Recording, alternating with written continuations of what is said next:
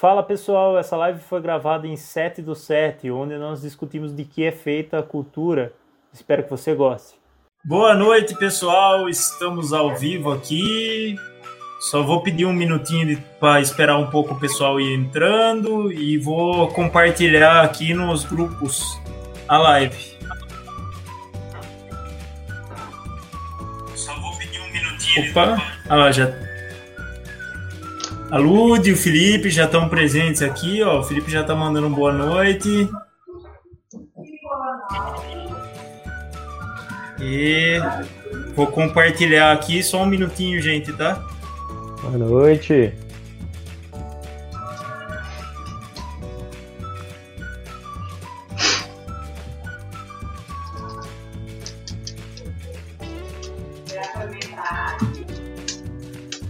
O que tem nessa caneca aí, Audrey?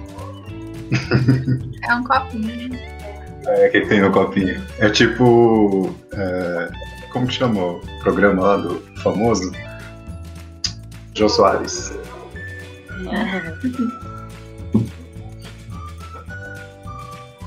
Boa noite, pessoal. Tudo bem? Pessoal que está aí assistindo. Obrigada pela presença, viu? Oi, Ludi. Oi, Claudinha. A sua tia aí, Jaque. Oi, tia. Boa noite, pessoal. Samuel, o Grilo. O Grilo. Presente. A Dandara. Boa noite, Dandara. Nossa, Boa quanto noite. tempo, hein, Dandara? Legal.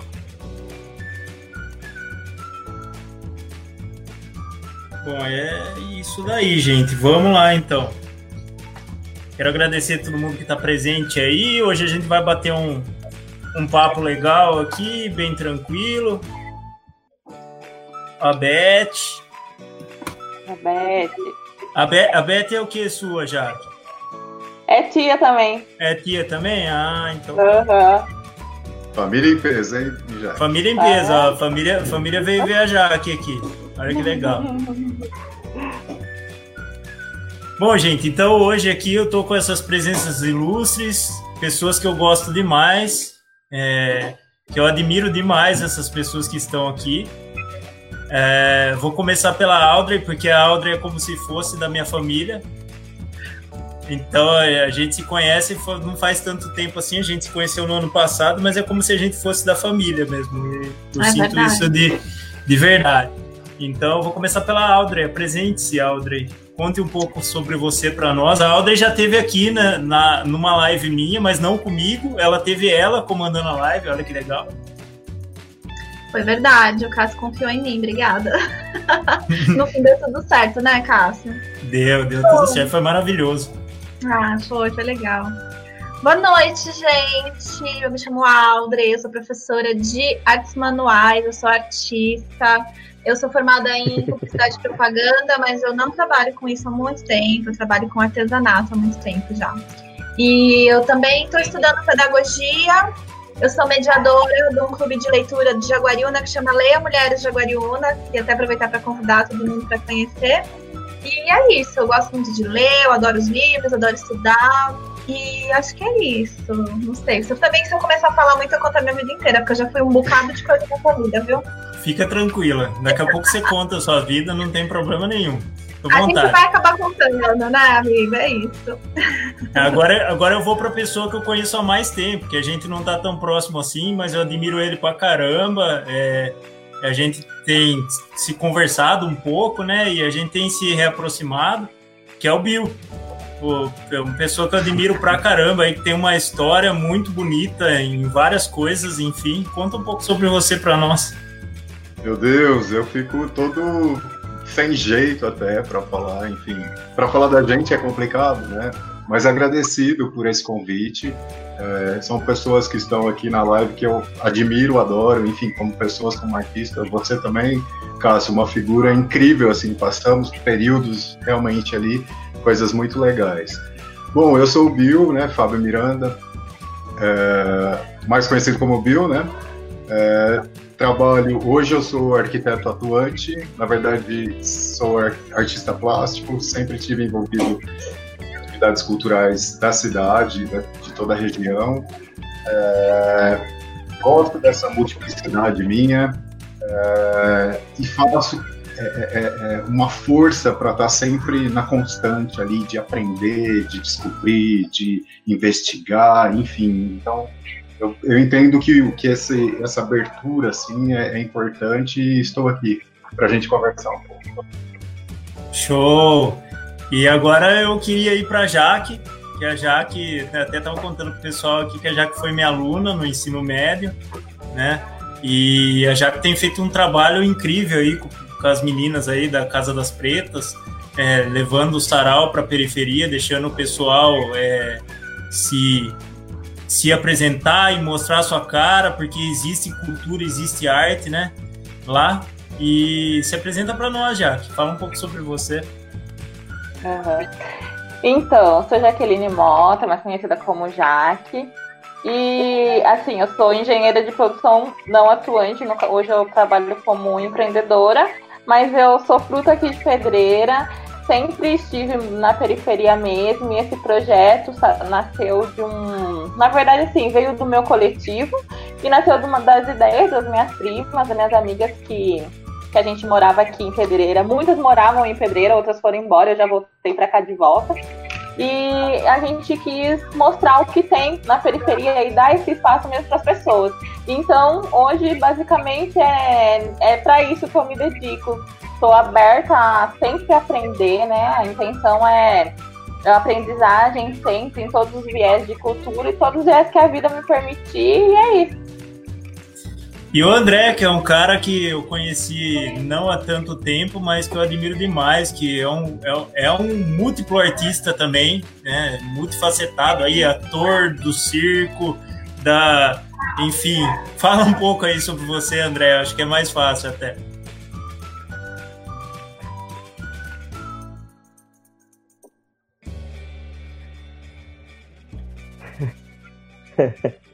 É, boa noite, pessoal. Meu nome é André, né? Já, já foi falado. É um prazer estar aqui hoje. É muito gostoso estar falando com pessoas assim que a gente, que a gente já, já teve um, um trabalho, né, envolvido. É muito bom, assim. Admiro muito o trabalho da galera que está aqui hoje. Uh, e falando um pouquinho de mim, eu sou ator, sou artista. Uh, trabalho tanto com teatro quanto com circo e, e eu acho que, que hoje eu, eu tô aqui assim mesmo, como, como artista, é, pra gente conversar sobre, sobre a cultura, né? E é um prazer, estou aí aberto a, a gente poder conversar e, e extrair coisas boas desta noite de hoje. Bacana. Ai, posso falar uma coisa rapidinho? Pode. É, eu queria é. dizer também que eu tô muito feliz que a Cintia e a Suela estão aqui assistindo também, que elas também são mediadoras do Leia Mulheres de Jaguariúna. Foi isso. É, legal. Maravilhosas também. A Cintia e a Suela. Que uh, contribuíram muito também na live, que a, que a Audrey mediou, que foi sensacional. Muito bacana. Oh, gente, eu queria começar um pouco sobre começar um pouco com a Jaque, para ela ela tá fazendo um trabalho junto com o pessoal aí em coletivo, né? Que é um trabalho que eu acredito muito, que é, converso muito com vocês sobre isso e tal, né? Que é a questão da descentralização da cultura, né? É, assim, você propiciar a quem já faz essa atividade cultural que essa atividade apareça, né? Então, eu queria que a Jaque contasse um pouco como surgiu o projeto, como que é que funciona as ideias, né, do, do sarau. Sim. Então, é, a gente é do, do coletivo Feconezu, Festival Comunitário do Negro Zumbi, e a gente sempre, eu tenho uma, minha família é daqui de Pedreira, a gente sempre vem pensando em coisas relacionadas ao movimento negro, tanto que a gente tentou fundar o Movimento Negro de Pedreira, e até hoje ele vive aí. E o primeiro sarau veio como ideia de manifestações, é, manifestações culturais mesmo. da gente dar espaço espaço para os artistas de Pedreira se apresentarem. Aí, depois disso, o primeiro canal que a gente fez foi lá na Praça do Coronel. E aí a gente, eu falei, nossa, não tá alcançando quem a gente realmente gostaria. Porque assim, teve vários, vários inscritos, mas a galera do meu bairro, que eu trombo com eles aqui no dia a dia, não chegavam até lá. Eles não se, se inscreveram assim na sua totalidade, em todo mundo que eu sei que manda um som, que tem a arte, que sabe dançar, mandar uma poesia, algo, algo do tipo, para estar tá se apresentando. Daí depois disso a gente falou, não, o que a gente precisa é colocar isso dentro da periferia, porque eu acho que lá eles se sentem mais à vontade. E quando o Cássio vem e fala da, plural, da plu, plural, pluralidade, pluralidade. É, da cultura, eu acho que é exatamente isso, sabe? Eu acho que cultura pode estar em todos os lugares. A gente só precisa encontrar, é tipo, deixar ela se manifestar da forma que ela mais sente à vontade. Eu acho que foi essa visão que a gente teve. E eu falo, eu como artista, sou zero. Mas eu admiro, eu sou muito admiradora, assim, de artista, de cultura, tudo tal. Eu tenho minha cultura que eu amo. E é, é por ela que eu, que eu luto. Então a gente trabalha ao máximo aí para pelo menos uma vez no ano, a intenção seria ser mais. Mas é muito corrido, principalmente porque a gente não, não tá todo mundo morando em Pedreira também. Então é, a gente tenta dar prioridade de ser pelo menos uma vez no ano para dar espaço para esses artistas nos ajudar na construção desse evento, porque é para eles. Então a gente dá espaço para eles ajudar a gente na construção desse evento e se apresentar, mandar um som, uma manifestação, manifestação cultural. Tanto que a primeira vez que foi aqui no Marajoara, na quadra ali do Rainha da Paz, foi muito legal, porque assim, as pessoas meio, meio tímidas, às vezes tinha uma poesia ali, mas não queriam recitar, tinha uma música ali e não queriam mandar, e no final assim a gente tinha que tentar conter todo mundo por conta do horário, porque todo mundo queria mandar uma poesia e tinha outra música e tinha uma outra coisa na, na manga, e isso foi muito emocionante. Daí, tipo, fez total sentido com o que a gente realmente queria, e eu falei, não, é isso, agora a gente, a gente acertou e tem certeza de que tá, vai dar certo. E aí, desde então, a gente vem tentando construir essa ideologia de projeto, assim, deixar a periferia à vontade pra, pra expressar a arte dele no espaço dele. Legal, legal, gente. Oh, gente, o que, que vocês acham desse trabalho que, que, que a Jaque e as meninas estão fazendo? O que, que, que vocês pensam sobre isso? Vocês acham que isso é importante? Ah, é claro, né? Importantíssimo. A gente tem uma ideia muito errada quando a gente fala de cultura hoje. A gente acaba... A gente que eu digo, não, enfim, não é a gente que está aqui, mas é, tem-se uma ideia de que a cultura ela é só aquela cultura erudita, né? É só a cultura que vem de fora, é só a cultura imperialista, é só a cultura colonizada. E a gente precisa decolonizar essa visão de cultura que a gente tem e olhar, tudo bem, existe, né, a cultura erudita, a cultura popular... E, só que a gente tem um problema muito grande que é a cultura de massa também, né? Que é transformar tudo isso em produto do capital, né? Um produto para ser vendido. E a gente acaba não dando valor para todos esses tipos de cultura. Então a gente precisa olhar para a cultura de massa, a gente precisa olhar para a cultura que constitui cada região nossa, né? A nossa cultura, a cultura da nossa cidade, a cultura da periferia, a cultura, enfim, tudo é cultura, né? As pessoas que, que têm aquela família, que tem a tradição de fazer uma receita há muito tempo, isso é cultura, né? A gente precisa olhar para todas essas culturas. Então, eu achei muito legal o seu trabalho, já que adorei. Obrigada. É bem, eu esqueci de falar o nome do sarau, minha prima até me lembrou aqui, é sarau Corpo e Mente. É feito uma vez por semana. Isso. Eu gostei bastante dos apontamentos da, da Audrey, enfim, da Jaque, essa colocação. E eu acho que a Audrey colocou uma questão muito legal ligado ao erudito e ao popular, que a gente sabe que teve esse, essa divisão ali no século dezoito e tudo mais. É, e a questão da massa, né? Dessas massas. É, lembrando que o território nosso, né? Ele é um território imenso, né?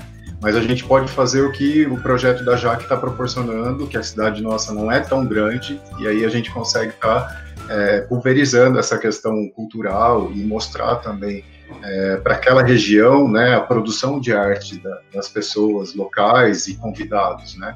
Mas o que me chama bastante atenção nisso, e eu acho que é, é uma das teclas que eu vou estar abordando vocês hoje aqui, é a questão é, da, dessa tradicionalidade que a, que a Audrey mencionou, mas num sentido de valorização da tradicionalidade. A gente vem, vem, é, vem percebendo que as famílias, elas, elas vêm perdendo essa, essa questão e essa cultura, vamos dizer assim, né? Essa cultura da, desse conto, essa cultura dessa lenda, dessa história, essa cultura dessa receita, de cantigas, enfim, de tudo que realmente é, identifica nós como povo, né? Nós como sociedade ou como...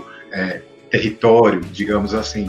Então, assim, a, a banalização dessa, desse valor, eu acho que, que é presente. Então, o fato de falar em cultura, ele está relacionado em, nessa investigação mesmo da, da sociedade, né? Esse momento de dar essa parada e, e voltar a essas origens, entender é, o que faz aquele povo, qual a lenda que faz, qual a comida, qual é o cantor, enfim, qual é o estilo.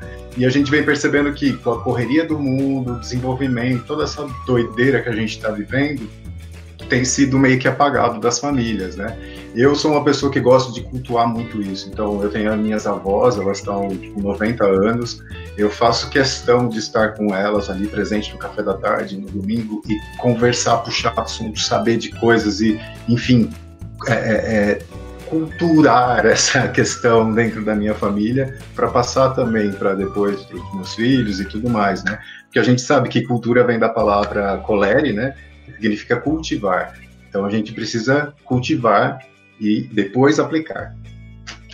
Uma coisa, se eu puder falar de novo, é uma coisa que eu acho interessante sobre é, o trabalho que a Jaque faz, né? A gente... O Paulo Freire, ele fala, né, que a gente precisa se, se libertar como oprimido e construir, né? O oprimido que vai construir, a gente vai construir como sociedade, coletivamente.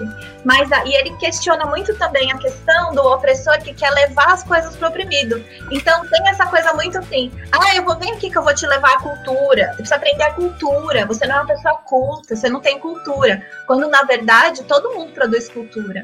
Né? Então, a gente não tem que levar a cultura para a periferia, a gente tem que ir para a periferia e descobrir qual é a cultura deles e valorizar essa cultura.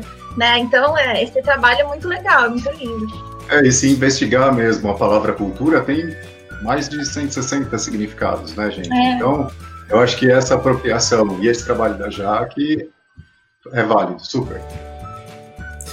É, é legal. Eu... Eu acho que o sentido é esse mesmo, né? Você propiciar para quem já para quem já faz, né? Eu acho que é essa é essa o, o sentido do, do negócio. É, eu não sei quem que é, viu? Já é o segundo fake que aparece aqui. Já tô me tô me enchendo o saco com isso daqui, velho. Eu não tô nem vendo, velho. É, sobe mensagem. É, nem nem olhe, não, não. Mas enfim, é. só não, não dê bola. Já bloqueei, já bloqueei é. o usuário aqui, eu consegui bloquear, eu não sabia como era, agora eu consegui bloquear e já excluí. Ah, estão me provocando. Não faz mal. É, já bloqueei aqui, agora eu consegui bloquear. Então... É... Mas, mas não, não, Cássio, deixa eu só falar um negócio. Tá. Em vez de mandar o, no fake, na live, gente, manda no meu celular, que provavelmente essas pessoas têm meu contato. Aí eu já respondo diretamente. Combinado? É isso aí. Agora eu aprendi como bloqueio aqui. Desculpa que eu não sabia antes. Agora eu já aprendi.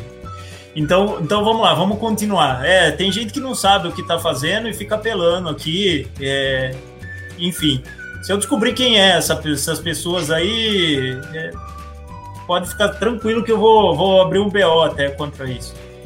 Enfim, v- vamos caminhar e vamos seguir. Então, eu, eu acho o, o trabalho incrível, né?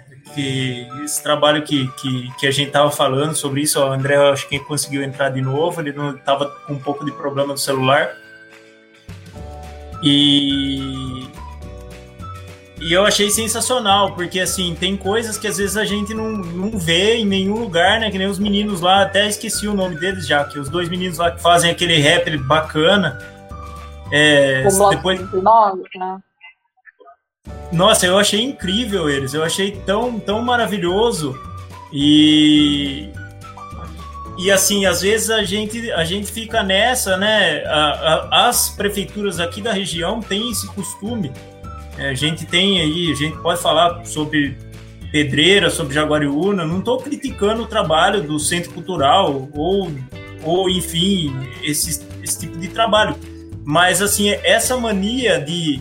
Da, que foi o que a Audrey falou, né? Essa mania da prefeitura querer empurrar a cultura, né? A cultura é assim, é desse jeito, tem que ser assim. É, é o que eu acredito que não funciona, né? Que a gente tem que propiciar. Então, eu acho que é esse o caminho, né? E, é, eu também, enfim, eu enfim, tá... Eu também tá, tenho. É, eu pode acho que tá... Ah, desculpa. Você pode, você pode comentar um pouco. Até o, o Grilo tá aqui também, tem um projeto lá muito incrível, lá da Casa do Hip Hop, né? É, enfim, olha lá, ele falando, a periferia está cheia de talentos, esse trabalho da Jaque vem de encontro com isso, que é mostrar os talentos da comunidade. E, e eu acho que, assim, aí em Jaguariúna até vocês estão se organizando, né? O André, a Audrey e tal, que coletivamente... pensando em tudo isso e para descentralizar essa questão mesmo, né? Para a cultura deixar de ser de dentro para fora, né? A cultura tem que vir das pessoas e a prefeitura só ter o trabalho de propiciar a prefeitura, enfim, o poder executivo e, e não desse jeito, né? Empurrar a goela abaixo, tem que ser assim, é desse jeito, é assim que eu penso. Eu queria que vocês comentassem um pouco, até começando pelo André, que, que o André ainda não falou tanto. É, como que está sendo essa, essa organização, daí a Audrey também complementa e tal, porque é legal isso, né? É, vocês contarem como que tá as coisas aí, como vocês estão se organizando. É, eu, eu, eu trabalho ativamente na, em Jaguariúna, né, já há algum tempo, e n- n- num grupo de amigos, né, a gente acabou conversando e descobri, e vendo que a gente tinha o mesmo, o, os mesmos interesses, assim, os mesmos anseios com relação à cultura, né? Uh, a, gente, a, a gente acredita muito na, no artista, a gente acredita muito que cada pessoa tem uma, uma missão com a sua arte, né? E eu acredito que a, a missão da... nossa, assim, da, da nossa galera é propiciar que a cultura venha mesmo de vários pontos diferentes, né? A gente não corte a cultura, a gente não a, a gente não coloque a cultura dentro apenas de uma caixa. Cultura não cabe numa caixa. Cultura e arte, ela é universal, ela é geral, ela é para todo mundo, né? Ela é transformadora. Como que você coloca tudo dentro de uma única caixa? Não tem como. Então a gente em conversas, né, é, é, sentindo essa potência, né, essa potência dos talentos, como estava sendo falado agora, a gente sente muito a potência dos talentos da, da juventude e mesmo de pessoas assim até mais velhas que não tiveram oportunidade. E aí a gente gostaria de levar isso para para geral, assim, para todo mundo. E aí a gente começou essa, esse pensamento sem a, sem a ideia de de um embate, de uma briga, de tirar alguém de algum lugar, não é. A, a ideia nunca é essa. A ideia é somar para que essa para que essa arte, essa cultura seja completa. É, é... Desculpa, você terminou, André? Terminei. É, eu queria complementar isso, assim, né? o, o, o trabalho que é daqui de Jaguariúna, né? Eu trabalhei muito tempo nele, conheço de perto. Ele é muito legal, assim, ele atinge muitas pessoas, ele leva realmente cultura, leva arte para muitas pessoas, né? E, e tudo isso gratuitamente. Foi um projeto que mudou a minha vida, que me deu muitas oportunidades, assim, então é, é muito legal mesmo. Mas é isso, assim, o que o André falou, a gente entende que a cultura, ela precisa emergir, ela tem Tem que vir da relação, tá? Cadê? Cadê as, os outros tipos de expressões culturais? Quem faz arte, quem faz cultura é o povo, né? Não é um, só uma, uma parte da sociedade, enfim. É, tem que, ela vem do povo, então esse povo ele tem que ter espaço, ele precisa falar, ele precisa ter lugar de fala, ele precisa dizer o que ele, o que ele pretende, o que ele entende como cultura, que tipo de espaço ele quer ter para se expressar, para mostrar o trabalho que faz. Então a gente foi pensando nisso, que a gente começou a conversar, e assim, uma coisa muito sincera mesmo, sabe, de querer trabalhar em conjunto, de querer construir com o poder público, a sociedade civil, e, e trabalhar para que, meu, a gente tenha é, um resultado melhor possível, né? Isso veio com, como resultado da pandemia, e essa lei que entrou, né, a lei Aldir Blanc, que é a lei emergencial para a cultura. Então a gente começou a conversar a partir disso, né? Já que a gente vai ter essa oportunidade de ter acesso a isso, então como que a gente pode é, conversar para que ela seja feita da melhor maneira possível, para que a, o povo, para que a pessoa, a galera, os artistas, a galera que faz cultura falem, olha, a gente, a gente quer ganhar, a gente quer isso aí também, a gente está fazendo aqui, entendeu? Eu, eu também faço parte disso, assim. Como que a gente faz isso chegar para todo mundo, né? Então foi muito desse lugar, assim, de, de, de verdade, assim mesmo, de uma sinceridade, assim. Bacana, e o, o que eu tô sentindo aqui é que, assim, tem o pessoal de Amparo, né, o, o pessoal de Amparo. Ai, é verdade, pessoal... Essa questão foi muito, muito bacana, porque não é, a cultura não é feita só aqui, né? A gente não vai construir e fazer projetos, não sou uma pessoa dizendo como tem que ser. A gente se uniu, a gente juntou e a gente acabou conversando. A galera de Amparo, a galera de Pedreira, aí outra pessoa que conhece não sei quem de Serra Negra, que conhece não sei quem de Serra Negra, que chegou pra conversar, veio falar comigo. Então a gente vai somando e isso vai vindo de todo lugar. E a ideia é essa, porque cada um vai poder agregar de uma maneira melhor, né? De repente uma coisa que a gente ainda não olhou, a pessoa já traz aquilo mais mastigado, já estudou, já teve uma experiência na cidade dela, então isso está sendo muito legal. E tem a Regional de Campinas que está dando um super suporte, assim, né? Super suporte. Alice, Alice foi super esclarecedora, né? Super incrível a fala da Alice, eu acompanhei como ouvinte, né? Que nem, é, é igual eu falei pro André, né? É, assim, eu, eu não sou da cultura, mas eu sou um apaixonado por cultura, e principalmente quando a cultura é levada desse jeito, né? Em que você propicia as pessoas a mostrarem a sua cultura, né? E aí eu falei pro André, eu tô aqui em Pedreira, mas assim, para dar um apoio. Eu sou apoio para ajudar e tal, porque eu quero ver o negócio acontecer, entendeu? Mas é interessante você ter apontado isso, porque você aqui da cidade, Cássio, você participou de várias atividades relacionadas à banda, tá lembrado? Sim, sim. noventa e pouquinho, fim de noventa, começo de dois mil, enfim, aí tinha vários festivais de banda, todos os... enfim, isso também é uma condição cultural, na verdade, estavam é. se expressando ali. É que desde dois mil e cinco, assim, eu, a única coisa que eu faço ainda hoje voltado para música é cantar na missa, né? Eu já cantei em barzinho e tal, é, já cantei com banda, em festival de banda, exatamente, to, cantei, toquei, mas é assim por isso que eu sou apaixonado, né? Porque eu já vivi isso também, né? E não é que eu tô me desmerecendo, tá? É que assim, o que eu tô querendo dizer é que hoje eu não, não atuo é, ativamente nessa, nessa questão, né? Eu acho que sim. Eu acho que o fato de você gerar esses, esses diálogos aqui através de live, de conversas, é, uma, é um tipo de cultura da nossa, da nossa época, assim, né? Desse momento pandêmico que a gente tá vivendo, sabe? A gente tá sempre fazendo cultura, Cássio. Eu também acredito nisso, porque assim, pelo sentido do que o Bill é, comentou anteriormente, de cultivar, o que a gente está fazendo aqui é bem isso, a gente está plantando, a gente está cultivando o que, a, o que cada um na sua particularidade tem e trabalha dentro da cultura. Então eu acho que é isso. Independente, eu, que... eu também falo que eu não... eu não sou nada de cultura, mas eu apoio a cultura, a cultura, a cultura pode contar comigo pro que for, mas é isso, Cássio, a gente já tá mais dentro do que acha que é, que está, né? Mas esse fato de você desmembrar essa palavra em latim, né, da, do derivado da cultura e cultivar e tudo mais, é, e tomar conta de, é, é aí que as pessoas erram, né?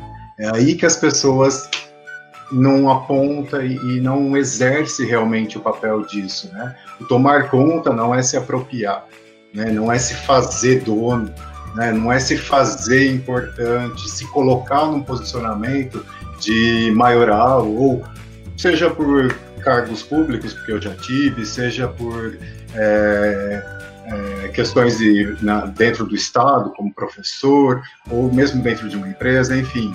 É, o, o mal dessa, desse produto que nós vamos tratar aí, que é a cultura, é o fato dessas pessoas tomar conta e cair no que a Audrey falou. Existia essa diretriz ali, olha, para ser cultura precisa ser isso. A gente é baseado em, em regiões, em, em países diferentes. O que é culturalmente é, correto na Ásia, por exemplo, aqui é culturalmente estranho. Enfim, então assim, acho que é uma vertente que deve todo mundo se colocar, né?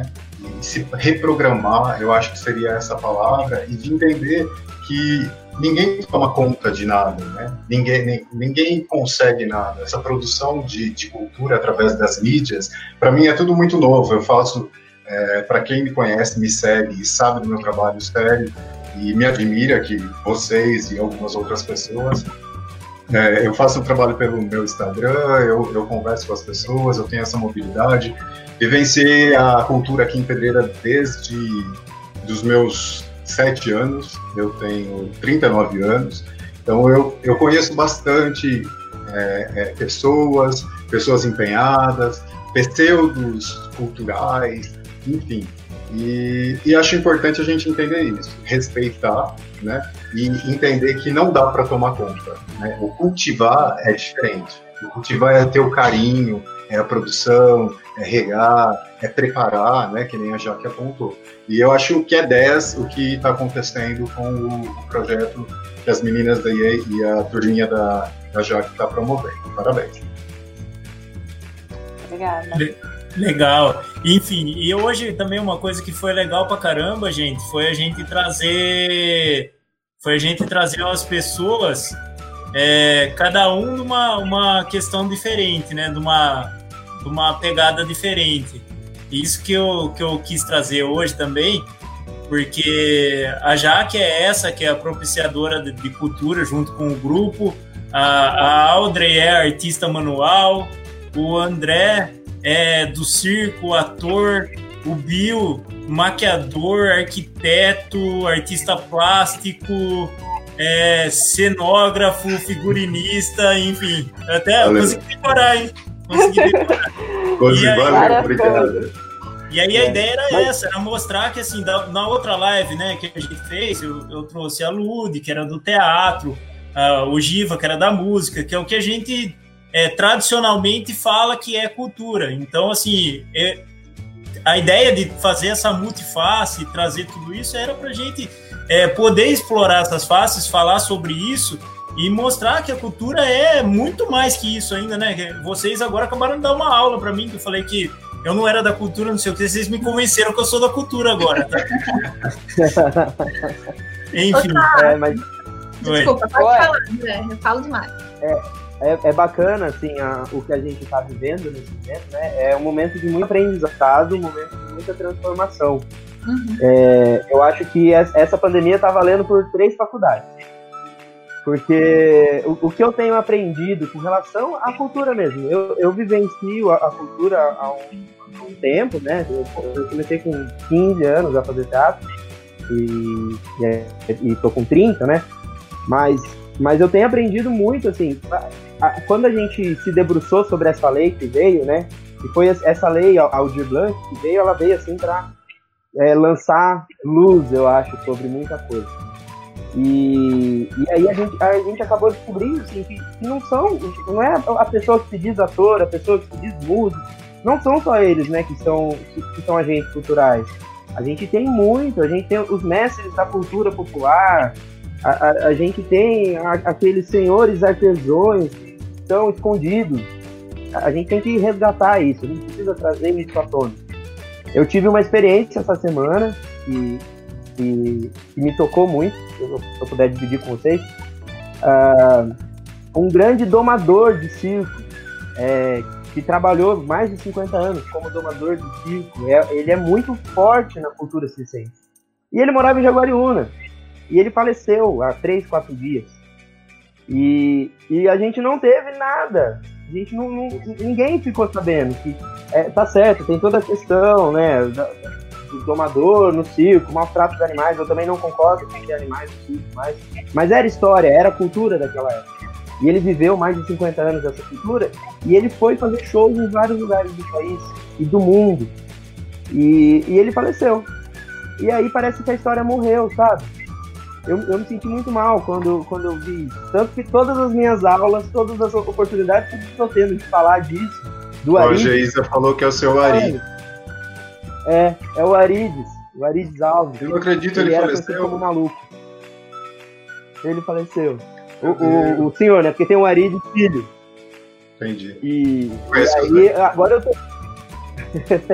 Toda oportunidade que eu tô tendo de falar dele, eu tô falando. Porque, porque me tocou muito. Essa história não pode morrer, isso é cultura. Isso. O, o Arides pai, né? Não filho. Ele tinha oitenta e cinco anos já. E, e se foi aí a, a, na semana passada. Então foi, foi, a cultura, foi a cultura morrendo. Se a gente não, não acender a chama, a cultura vai morrendo, vai morrendo. Então a gente precisa estar sempre aí colocando mais fogo nisso, né? Tem uma, é uma, uma, uma problemática que eu acho, que é a questão da cultura, da indústria cultural. E da gente transformar a cultura em, em objeto de consumo, né? A gente transformar num produto. Que é uma problemática, o quê? Da nossa... Nossa, ah, nossa sociedade deixa, capitalista. Deixa eu falar os comentários. André, você viu que a, a Suelen ficou emocionada. E a, a Ju também falou, nossa, ele morreu, não acredito. Eu, eu vi, chegou agora. Chegou agora. Desculpa, eu já, tô, eu já é, começo... É, é, de, é de coração.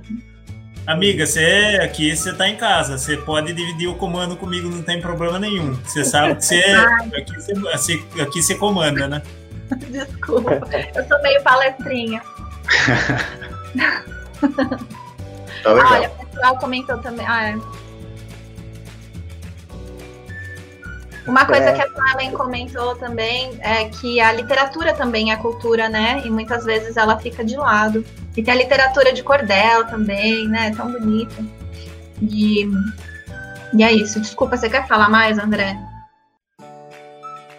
Ah, não, é, é, que eu, é que o que ela comentou, né? Que bonito honrar a, a memória, né? Mas eu acho, eu acho que é... A gente, como agente de cultura, né? Eu acho que a cultura começa ali. A cultura não, não é uma coisa que está acontecendo... Ela é uma coisa que está acontecendo agora, mas ela tem traços desse passado. A gente precisa trazer, resgatar. Foi, eu achei impressionante nas minhas aulas essa semana, para alunos de Jaguariúna, contar essa história. E, a, e eu contava a história inteira, sem falar que ele era de Jaguariúna. A hora que eu falava que ele era de Jaguariúna, que ele tinha, tava, morava em Jaguariúna, esse tempo desde que, ele, que o circo, ele parou com o circo, os alunos ficavam tipo, nossa, era de Jaguariúna, e não sei o quê, sabe? Todo mundo ficava de boca aberta de saber que ele era de Jaguariúna.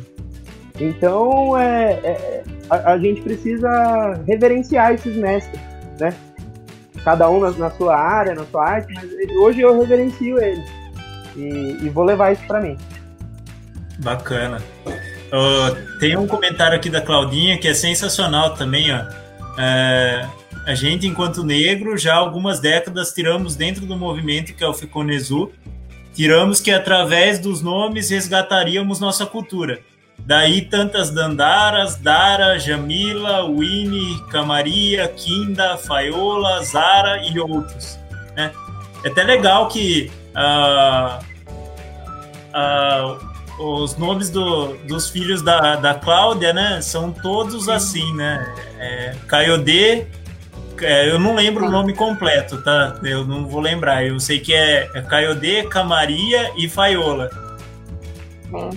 Não, isso, isso que a Tia trouxe eu acho que é muito importante, assim, porque é a nossa cultura também, né? É a cultura brasileira e o Feconezu em Pedreira ele tem muita história, não só através de manifestações culturais, tipo, porque eu soube de uma história que quando teve Feconezu aqui nas antigas, não vou saber o ano, que o Bill desenhou a arte do prato, não é, Bill? Foi feito todos a mão. Falei, gente... Que incrível, assim, é, é muito gratificante depois de tantos anos aí a gente se encontrar e ter a baita conexão que a gente tem, sabe?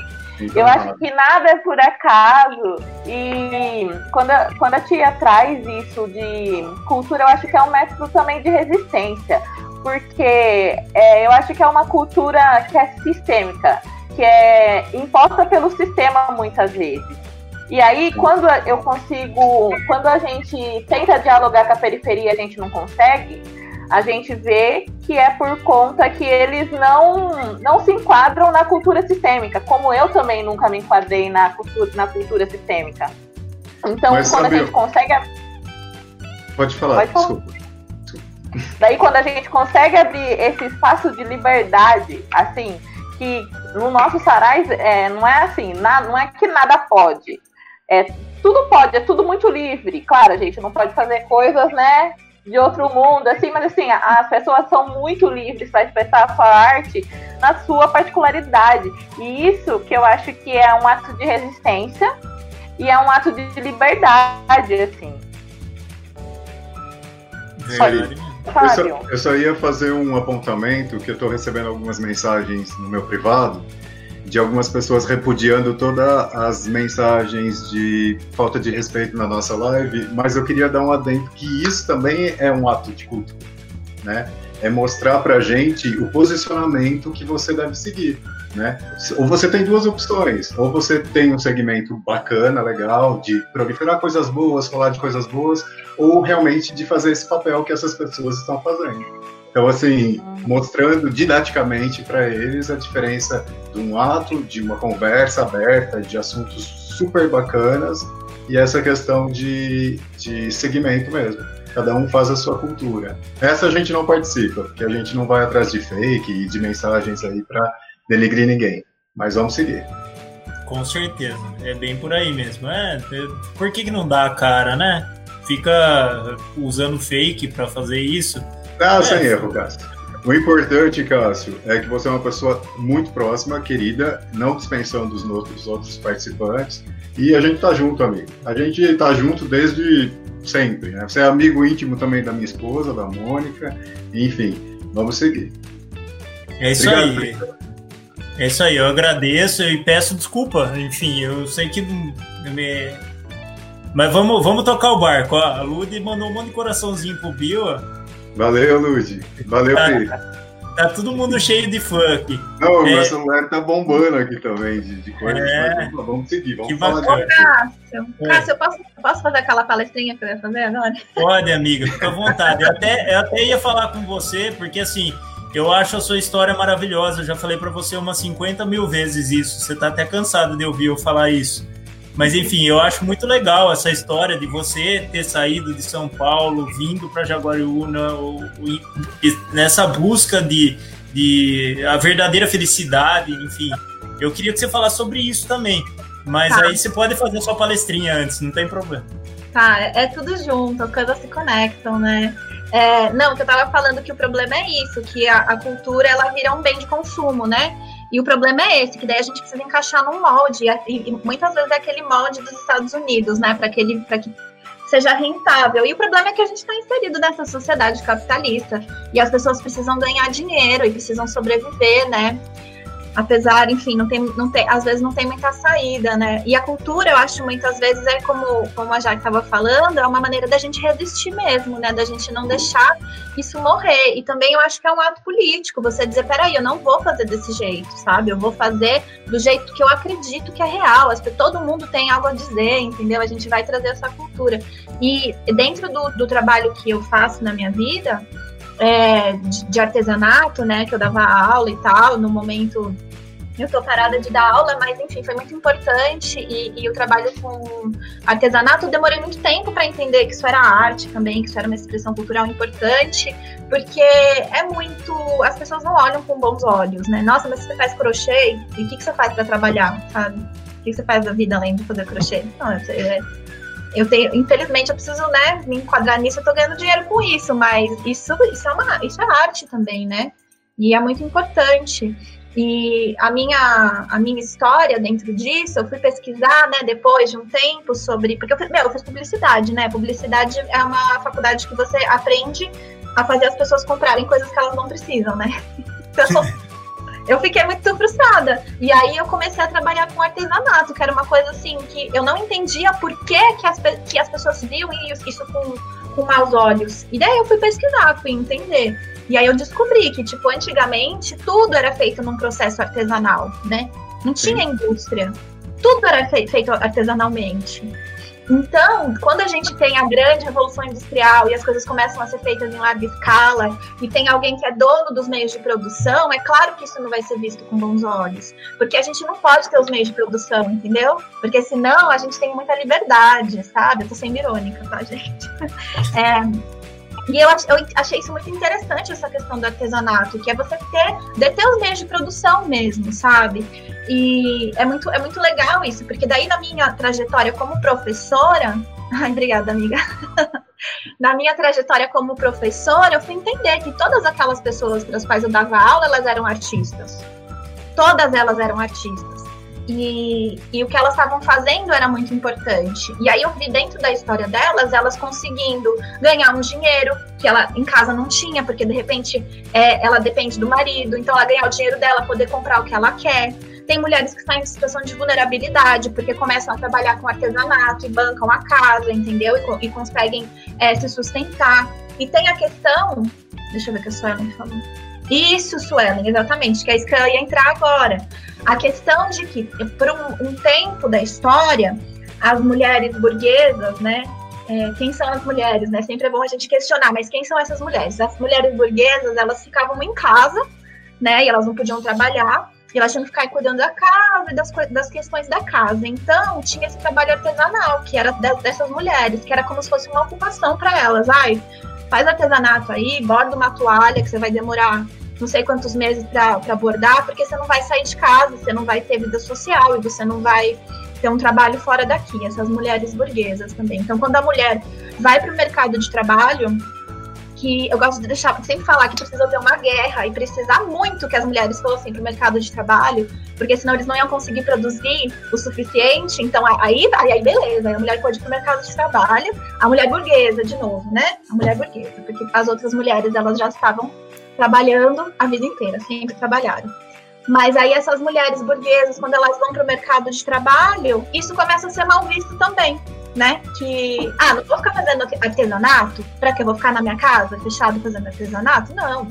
E também tem essa, esse, outra, esse outro olhar. E eu acho que é muito importante essa geração que voltou com o resgate do trabalho artesanal, por todas essas questões que eu falei. Ah, a, Lu, a Lu acabou de fazer um comentário aqui, sensacional, porque a Lu cozinha demais, né? A Lu, ela tem um, tem um canal no YouTube, Cozinhando com a Tia Lu. Aí ela, ela, com vocês, descobri que faço parte da cultura gastronômica brasileira. Muito bem. É. Mas ah, eu, ela só... comentou, a mulher preta trabalha desde sempre, é isso mesmo. E depois a Dandara comentou, e tudo isso começou com o povo preto, trabalho artístico manual. É, e é, um, é exatamente essa importância, é um trabalho ancestral, é uma coisa que sempre foi feita, assim, sabe? É uma coisa que conecta a gente com a nossa ancestralidade. É muito, é muito importante, muito bonito aquela. Meu trabalho é lindo, gente. Mas sabe que, que dentro da minha área, né, que eu atuo como arquiteto, a gente aprende ali na faculdade, ali, a primeira escola de arte, ali, é Bauhaus, enfim... O, o, o Walter Gropius, que faz a fundação ali em mil novecentos e dezenove, é, a necessidade de quebrar, né, o início do modernismo, a necessidade de quebrar essa coisa de, de seguir, né, o clássico, né, o clássico, e passar a produzir as coisas, então, as próprias mesas, as próprias cadeiras, os próprios... E aí a gente tem essa, esse link que a... Que a que a Audrey falou sobre essa questão da ancestralidade, né? Sabe que a primórdios o homem desenvolveu as habilidades para poder produzir. Então, a partir do momento dessa produção de coisas, a gente já pode colocar como, como cultura, né? Como arte. Né? É, é muito é. interessante que tem o, eu vi uma exposição ano passado no MASP, que era a história da arte das mulheres, e daí começava assim, tipo, desde a época, quem era contemporânea do Monet, sabe, assim, grandes pintoras mulheres que a gente não sabia que estavam aí fazendo arte, grandes artistas. E foi Sim. muito legal, porque nessa exposição tinham muitas peças artesanais, assim. Então eu, eu achei isso bem bacana, de valorizar e estar tá lá no MASP, entendeu? Ter aquele, aquele monte de trabalho artesanal exposto. Bacana.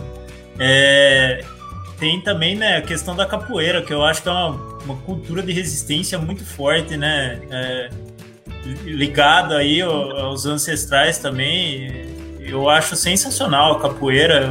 O dia que teve a marcha, a marcha é, Zumbi dos Palmares, feita aqui pelo, pelo, pelo movimento negro, né?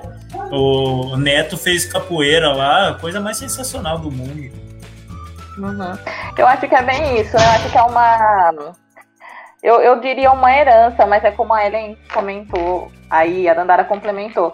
Assim, as mulheres, as mulheres negras, é, desde sempre trabalharam, elas sempre construíram isso. E, tipo, a gente, é, vou falar por mim, tá? É, fazer esse caminho de volta é muito rico, porque a gente descobre tudo, é, capacidades, habilidades, que, que hoje a gente acha que é muito... superficial, a gente, às vezes, a gente não tem, então às vezes a gente não valoriza, a gente compra. E aí quando a gente faz esse caminho de volta, é muito importante porque a gente aprende a dar valor na, na moça do artesanato, a gente aprende a dar valor na trançadeira, que, que faz as minhas tranças. Eu sempre usei trança, né? Eu amo trança, é a forma que eu falo, eu me identifico de trança. Então, e não é à toa que tá cem por cento ligado a essa questão ancestral, da gente aprender a voltar um pouco para trás para poder valorizar realmente essa mão de obra, essa, essa história, né, que todo mundo tem.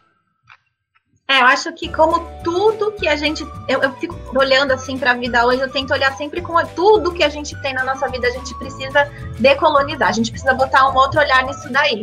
Porque não dá mais para ter essa coisa hegemônica, sabe? De sempre, essa porcaria. A gente, sabe, assim, não dá, gente. A gente precisa ter um pensamento crítico. E aí, mas pra, mas por, para hoje... Jaque falou eu dei... tudo, Jaque, você é maravilhosa, Raul. Eu dei uma, dei uma pesquisada hoje e eu achei legal o, dessa questão de influenciado pela sociedade, e cai nessa questão de estudo antropoló, antropológico, enfim, que a Jaque também falou, enfim, dessas origens, né, dos, das tradições que, que a gente herda, tanto do povo negro quanto dos, é, sei lá, asiáticos, italianos, e aí vai.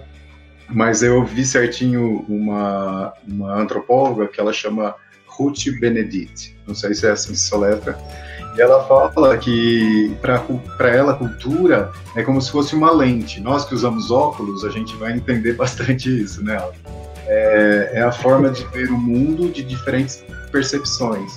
Então, assim, a gente tem que é, é, cuidar, né? A gente tem que prestar atenção nesses apontamentos, né? Seja ele uma cultura diferente, por exemplo, seja ele de uma coisa que talvez nos traga uma, uma certa estranheza, né? Mas ao ver aquilo para aquela região, para aquele povo, tem muito valor, né? Então a cultura está ligada com essas questões de valores e tudo mais. Legal. Uh, a sua tia está fazendo um comentário aqui. A Jaque Linda é uma sementinha nossa do movimento há várias décadas, mas sabemos que nossa cultura resiste pelo movimento negro, mas principalmente pelas mulheres negras. Com certeza. E a Beth falando aqui que religiosidade também é cultura, com certeza. Religiosidade também é cultura. É, até teve um comentário, não sei se o Marquinho está aqui hoje assistindo a live, mas ele fez um comentário na live passada que... foi desenhado, foi pintado um Jesus Cristo lá na frente do Centro Cultural, né? Então, assim, teatro, a gente... Né? Uh, uh, uh, desculpa, André. É, foi na frente do Teatro Municipal, né? Isso, na frente do Teatro, isso, desculpa, eu falei Centro Cultural, mas na frente do Teatro. E aí é uma coisa que eu já não acho legal, porque o, o teatro tem que ser receptivo para todas as religiões, né? E não... não... direcionar, ter uma coisa para uma religião só. Eu sou católico, mas assim, a, a gente tem que respeitar todas as religiões, o nosso estado é laico, né? A Ellen, por exemplo, é, ela é da Umbanda, então assim, a, a, a gente tem que ter todo essa, esse aparato de enxergar que existem várias coisas e a, e a, a gente entra de novo naquela questão de sempre querer é, colocar o, o que a gente trata como hegemônico goela abaixo das pessoas, né? E aí eu acho... Tenha, desculpa interromper, mas talvez não tenha sido uma forma também ali de, de, de expressar com uma figura tão emblemática esse movimento que é a arte urbana, que é tão é, vandalizado também, Cássio. Não, eu acho legal, Bill. Eu acho legal, mas eu acho que, por exemplo, podia ser outra coisa. Não precisava ser isso, entendeu? Porque eu acho assim... que o problema é que se fosse outra coisa, não ia ter... Não chamaria. Exato, eu ia apontar isso. Dependendo do que você coloca ali, dependendo de qual tipo de religiosidade que vai estar ali como uma imagem, isso não, as pessoas vão criticar. E por que isso? Entendeu? É, essa eu acho que é, é a problemática. Tá, é, é essa a problemática. Porque a gente aceita Jesus, entendeu? Exatamente. Exato, exatamente, exatamente. É, e aí eu acho que vem um ponto forte, né, também da, da gente lançar esse olhar de... Não, não, não eu, eu já falei na live, nessa outra live eu já tinha comentado isso. O problema não é, não é o artista. Eu acho que foi, foi infeliz é, essa colocação ali. Sim, é, eu acho que, eu acho que foi infeliz. Eu, eu por exemplo, eu, eu, não, eu não me sinto bem. Na minha, na minha concepção, pensando que ali é um teatro, onde a gente vai levar diferentes formas de, de expressões, etcétera, entrar ali na porta e ter essa extensão. Ainda mais porque na praça, já é a Praça da Matriz, a gente já tem a Matriz Católica ali, né? E, e de frente com o teatro. Então eu também acho que, que ali não é... Não, não foi tão feliz assim essa escolha do, de colocar Jesus ali. Jesus pode estar em todos os lugares, ele está no teatro também, mas eu acho que ali deveria ser uma, uma questão mais, mais ampla, mais aberta. É, a Suelen até fala que isso, Audrey, e se fosse uma Iemanjá, uma Oxum, um Buda, é, é, é nesse sentido que eu quis falar, que foi isso que o André se expressou, é, assim, não, não enfim, contra, contra a questão artística ali do negócio, mas eu acho que tem que ser uma casa que tem que ser receptiva para todo mundo, né? É, pra ter, o Teatro Municipal está aí sendo reformado e, e todo mundo... tem que poder usar o teatro, e o teatro tem que ser aberto para todo mundo, né? Eu acredito que é, que é por esse lado que tem que, que funcionar. O, o Bill tem uma história muito grande com o teatro, né, Bill? Ah, eu tenho. Aliás, é, é, agradeço demais essa minha participação. Muitas pessoas é, talvez não conheçam essa história minha, mas eu fiz... É, frequentei o Centro Cultural de Pedreira desde a sua inauguração, com a professora Eunice de Oliveira, que era professora de dança, e com a professora Irene Arrelaro, que era professora de pintura, onde eu iniciei mesmo esse processo artístico meu.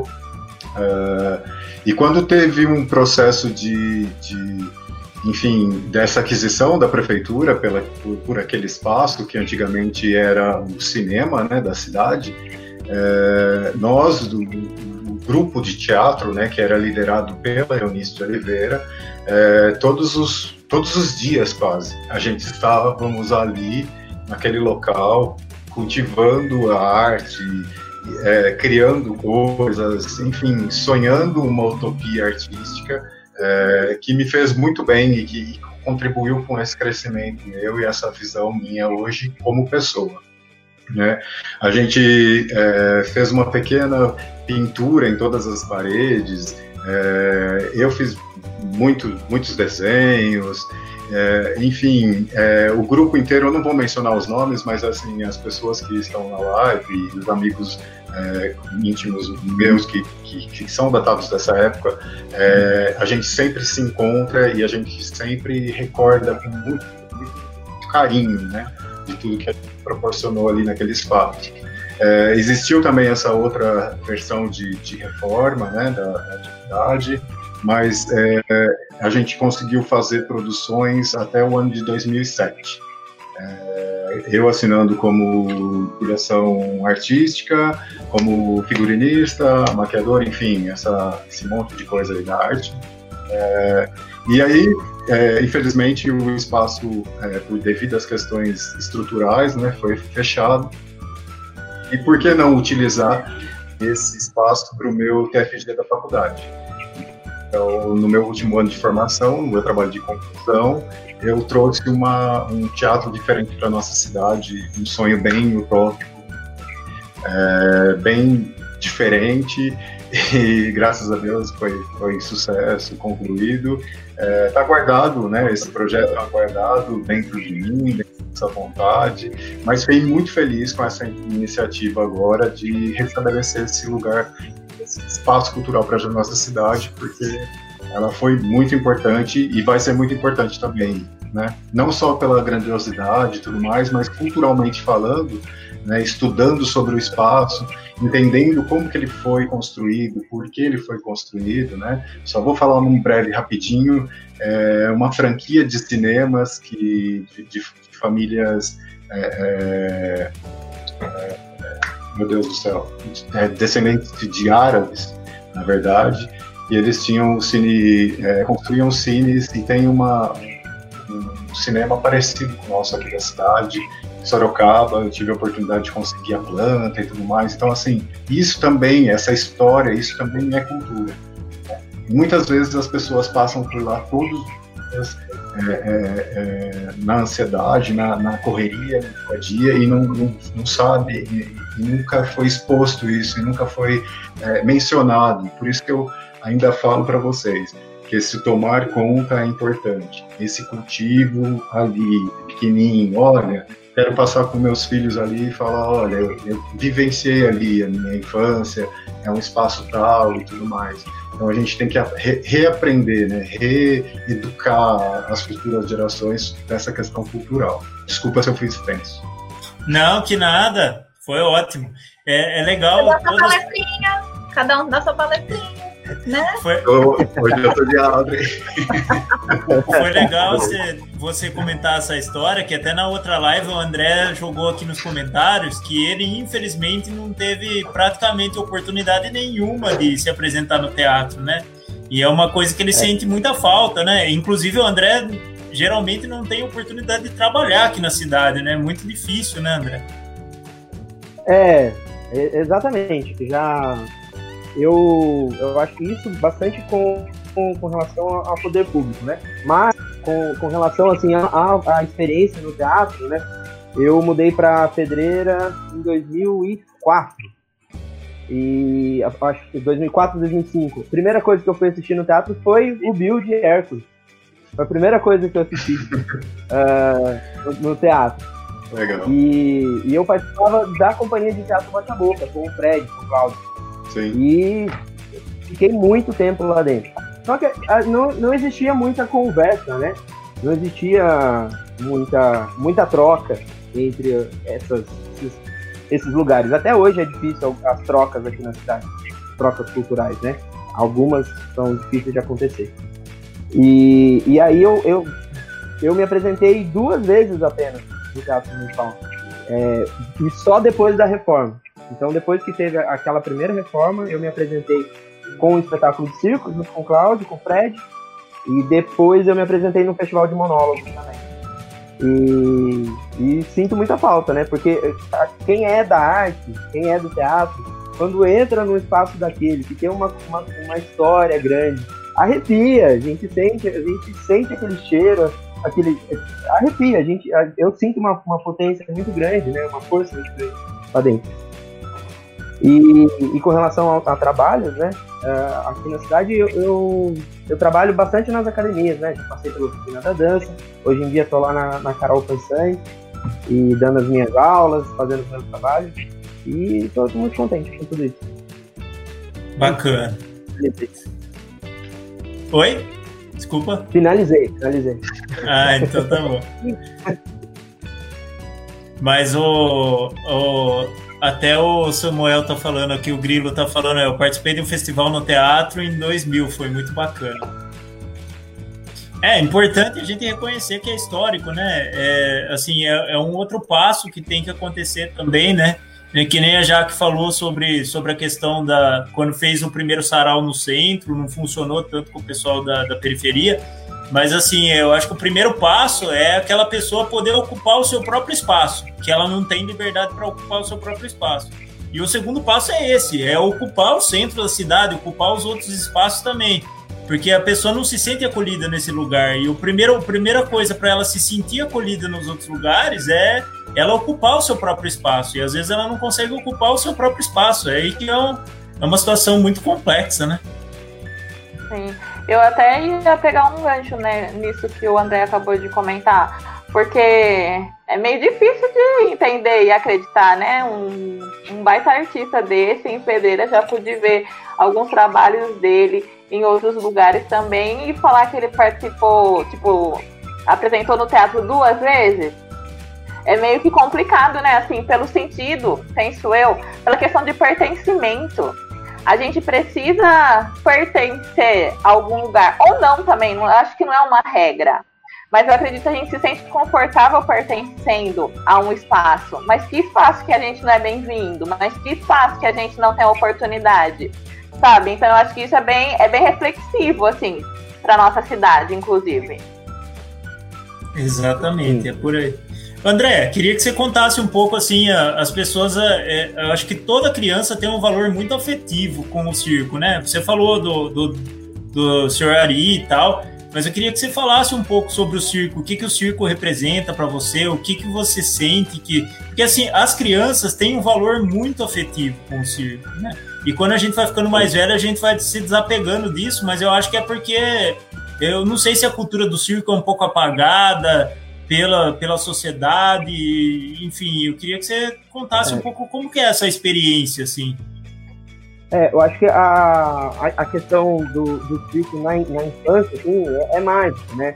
Eu acho que, da mesma maneira que um teatro, uma dança, assim, é, tem uma, uma questão, uma potência muito grande, principalmente na infância, o circo, ele traz um, uma mágica diferente, né? Parece que dentro de uma lona do circo, qualquer coisa pode acontecer. É, e e nesse, nesse meu trabalho com, com as crianças, eu, eu trabalho a partir de quatro anos com, com as crianças, né, de levar essa possibilidade deles fazerem o circo, né, deles terem essa, essa alegria. Uh, é, é, é muito gostoso, é, é muito incrível, assim. Eu acho que é, é uma, uma lição de vida para mim, trazer o desenvolvimento das crianças é, através do circo, com essa magia. Eu, eu trabalho com muitas crianças que hoje em dia não conseguem se desenvolver é, fisicamente, é, coordenação motora, e, e que através do circo, porque aí a gente traz o lúdico, a gente é, ensina é, a, a, a se mexer, a se comportar, né, com, através do lúdico, através do circo, isso transforma a vida da, dessa, dessas pessoas. E, e essa questão da magia do circo, ela... Pode até quando você crescer, vai crescendo, ela vai embora. Mas chega um momento que ela volta, né? Acho que quando a gente retorna a assistir um espetáculo, então quando a gente tem um filho e leva o filho de volta para as aulas, muitos pais de, de alunos acabam vindo fazer aula também, porque eles sentem novamente essa magia. E a questão do circo ser um pouco, ser um pouco apagado, assim, eu acho que vem muito da, de... Porque o circo, o, ele sempre foi aberto para todo mundo, sempre a galera sempre pôde fazer circo, mas ele sempre foi colocado por questões de ser um, um, um trampo nômade, é um estilo de vida, é, desde antigamente, né? Pra, todo mundo já ouviu a frase de ah, vou fugir com o circo. A, a galera tem isso porque é uma, é uma mudança de estilo de vida, é uma, é uma questão de troca. E, e essas pessoas acabam, por ter esse estilo de vida diferente do que é o usual, acaba sendo deixado um pouco de lado, né? E aí, o circo acaba, nesse momento contemporâneo, fazendo o caminho inverso. Porque, com todas as complicações de uma vida nômade, e leis e burocracias, os circos acabam se... Hoje em dia, é muito difícil ter um circo viajante. Então, as famílias... acabam encerrando essa, essa parte viajante do circo e acabam abrindo escolas de circo. E aí conseguem entrar em caminhos diferentes, né? Academias, escolas, etcétera. E é isso. Tem um questionamento aqui do Marquinho, depois eu vou entrar nos comentários aqui que eu achei muito bacana. O Marquinho fala assim, como o André vê a questão da proibição de animais nas exibições circenses? Olha, eu já, eu até já falei na, na live, né? Eu falei sobre isso. Eu não, eu não concordo mesmo com o uso, com o uso de animais no, no circo. Não, não concordo. É, tanto que eu falei para todos os meus alunos nessa semana que lugar de bicho é na selva, é na floresta. Não é. Não é se apresentando. Uh, eu, eu tive a possibilidade de ir no circo quando tinha animais. Naquele momento, aquele momento do picadeiro com o animal, é mágico, é incrível, é marcante, mas tudo que tem acaba acontecendo por trás, não vale a pena. Não vale a pena a vida de um animal ser sacrificada, ser mantido em jaula. Uh, não, não vale a pena. Então eu acho que o, Dan, o mas... contemporâneo... Oi. Eu, eu acho legal você ressaltar isso, porque você tem os dois parâmetros, assim, a vida do artista também não é fácil, né? A gente no palco, a gente ensaiando, a vida da correria, né? A vida dos ensaios, a vida da dedicação, o desconforto com o corpo, o desconforto, enfim, com tudo, essa abdicação da vida social, da vida de família, né? E aí é só a gente transferir tudo isso, é que as pessoas não, não têm essa vivência artística para o animal. Então, assim, o nível de estresse, o nível de, de desgaste é grande. É grande. É, eu acho esse parâmetro é perfeito, Bill. É perfeito. Por, e, e, e aí entra uma questão também da escolha, né? Por, por mais difícil que seja, a, a gente tem o nosso livre-arbítrio. Eu, eu, eu, eu tenho essa alma de artista, eu poderia, seria muito difícil, terrivelmente para mim, eu me mataria por dentro, mas eu poderia escolher não ser artista. Um animal, ele não tem escolha, né? Ele não, não, não tem escolha. Então, eu acho que, que é muito difícil ser artista, mas é, é mais difícil não ser artista. E eu escolho continuar artista, né? Outra... O animal não vai escolher. Eu vou fazer um outro, uma outra pergunta pro André, que eu acho muito legal isso. Eu acho que, assim, quando a gente fala de circo, antes da gente voltar aqui nos comentários, quando a gente fala de circo, a gente considera como se fosse uma coisa só, estática, né? Mas, assim, o André faz milhares de coisas no circo. Então, só queria que você fizesse um comentário aí sobre essas milhares de coisas para as pessoas verem como é tão rico essa, essa questão de um artista de circo, né? É. é o, o, o artista de circo, ele, ele tem toda a parte de apresentação, né? Então, na parte de apresentação, ele, ele pode... É, era uma cultura de família, né? Então, antes a gente tinha a família do trapezista, a família malabarista, e, e eles ficavam focados nisso, cada um na sua. E depois a gente tem uma abertura com, essa, com, com essas trocas, né?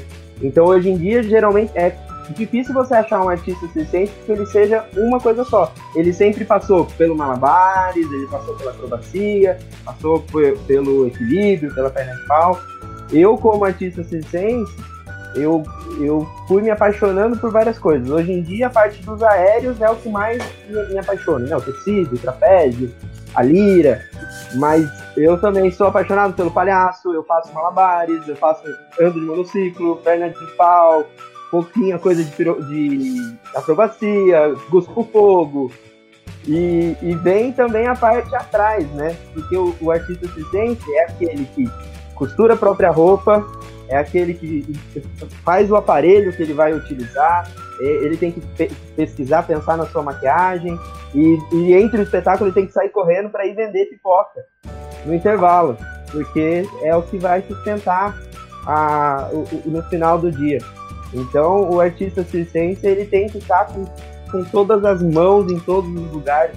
É, é, o, o Bill é um exemplo, apesar de não ser no circo, né, é no teatro, mas o Bill, ele... ele faz roupa, ele atua, se precisar ele atua no palco, se precisar ele canta, se precisar...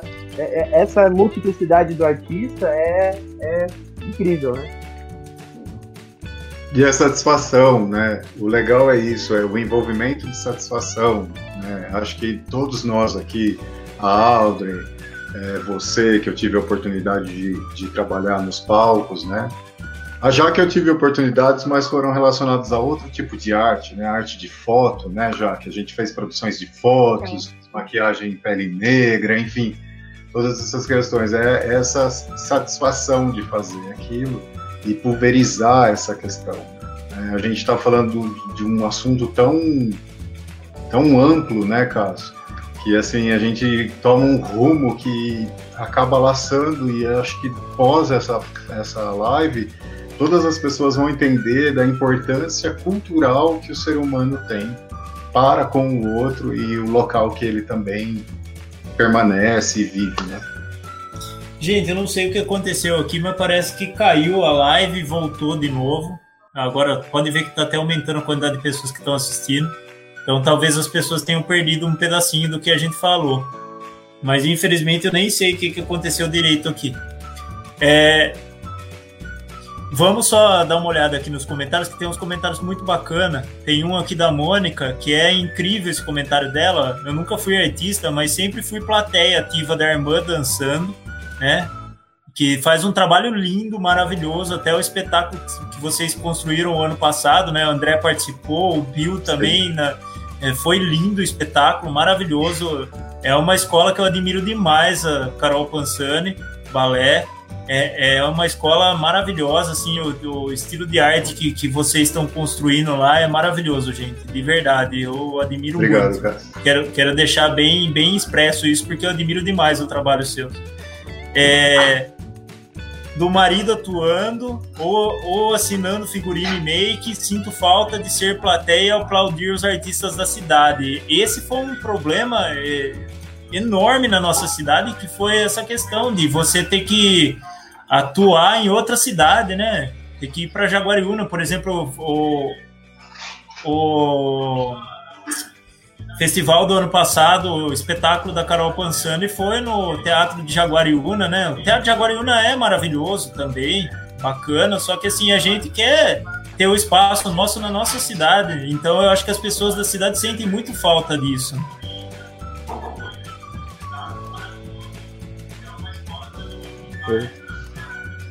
É isso mesmo, a gente tá aí, se der tudo certo, o teatro aqui volta com força total. Show. Aí tem um comentário da Suelen aqui, que é bem interessante sobre a gestão cultural, né? É essa a problemática da gestão de cultura das cidades do interior. A cena artística é ocupada pelas mesmas pessoas, pelo mesmo ponto de vista, por um único ponto de vista de arte. E eu acho que é exatamente isso que a gente está falando aqui, que não existe um ponto de vista só, né? Que é essa situação da gente ter muito mais que isso, né? É, a Dandara traz aqui a questão da... A Jaque caiu, mas já voltou. A Dandara traz aqui a questão da... da Aldir Blanc, ó. Por isso essa questão da lei Aldir Blanc precisa ser revista, questionada, prestação de serviço na cidade, pelo que eles de fato estão investindo, né? É interessante que eu com o André participamos de uma primeira reunião, né, aqui em Pedreira, sobre a questão da Aldir Blanc. A gente tem conversado muito sobre isso.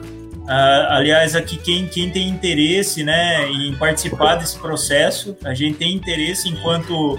enquanto população de Pedreira, em defender que o processo seja um processo e que essa verba chegue, de fato, para todos os artistas, né? Eu até cobrei isso do, do Fábio, vice-prefeito, na, na reunião, o André estava lá, ele viu, eu falei que, assim, que tinha que até criar um outro canal de cadastro, né? Não só o site da prefeitura, por telefone, que seria mais fácil para as pessoas, e, além disso, também falei que tem que ser amplamente divulgado pela prefeitura esse cadastramento, porque cadastramento é diferente de triagem, então todo mundo que considera que, se for, que faz arte e tal tem que se cadastrar, e aí na triagem é outro, outra parada, né, que vai ser vista depois, é. Mas é importante que todo mundo tenha acesso a esse cadastro, né, André? É, exatamente, Cássio. É, é... De- deixa eu só falar uma... rapidinho, ó. Eu já deixo eu falar, rapidinho. é... Essa questão da, da lei, a gente precisa muito do, da, da participação dos artistas da cidade. A gente não pode deixar na mão das mesmas pessoas. É, essa lei, ela traz uma oportunidade do artista dele construir junto, em coletivo, é, essa distribuição, né? Essa distribuição de renda emergencial. Então, é, é preciso que as pessoas deem a sua opinião, é preciso que dê uma estudada na lei. Tá, tá fácil até pra gente achar informações sobre essa lei. Por quê? Essa lei foi feita por artistas. Ela, ela vem do núcleo, então, do núcleo artístico, né? Do, do núcleo de cultura. Então, é, ela tá. Se você jogar no YouTube hoje, você vai encontrar vários aulões, várias aulas sobre essa lei. Se precisar saber alguma coisa, eu não sei muito, não sei tudo, mas eu posso conversar. Tem o Cássio aí, a gente tem várias articulações, né? Ó, estão levando informações sobre essa lei. Então, se você. Se você acredita que você faz qualquer tipo de arte de cultura na sua cidade, se cadastra, vai precisar saber, porque isso pode salvar, pode salvar famílias, pode salvar pessoas nesse momento que a gente está vivendo. Então é isso, Aldo, pode falar. Desculpa, não, é, é isso aí, né? que vocês falaram. Eu tenho uma questão que é a seguinte, é, beleza, a lei ela, ela vai ser implementada, foi já, né, enfim. Só que a gente precisa que todos os artistas, os agentes culturais, a galera que trampa com cultura, quem pro, produz cultura, faz qualquer coisa nesse sentido, participe também, porque a gente precisa entender como... Será? Okay. Audrey, tá tudo bem? Pessoal? Tudo bem? Pode falar. Deu uma, trava... Deu uma travadinha no como, mas Deu voltou agora. Como. Porque a gente precisa entender como que isso vai chegar. Por exemplo, vai ser feito um edital, mas que tipo de edital, entendeu? Qual vai ser o tipo de participação que a gente precisa? Então a gente precisa entender o que, qual tipo de...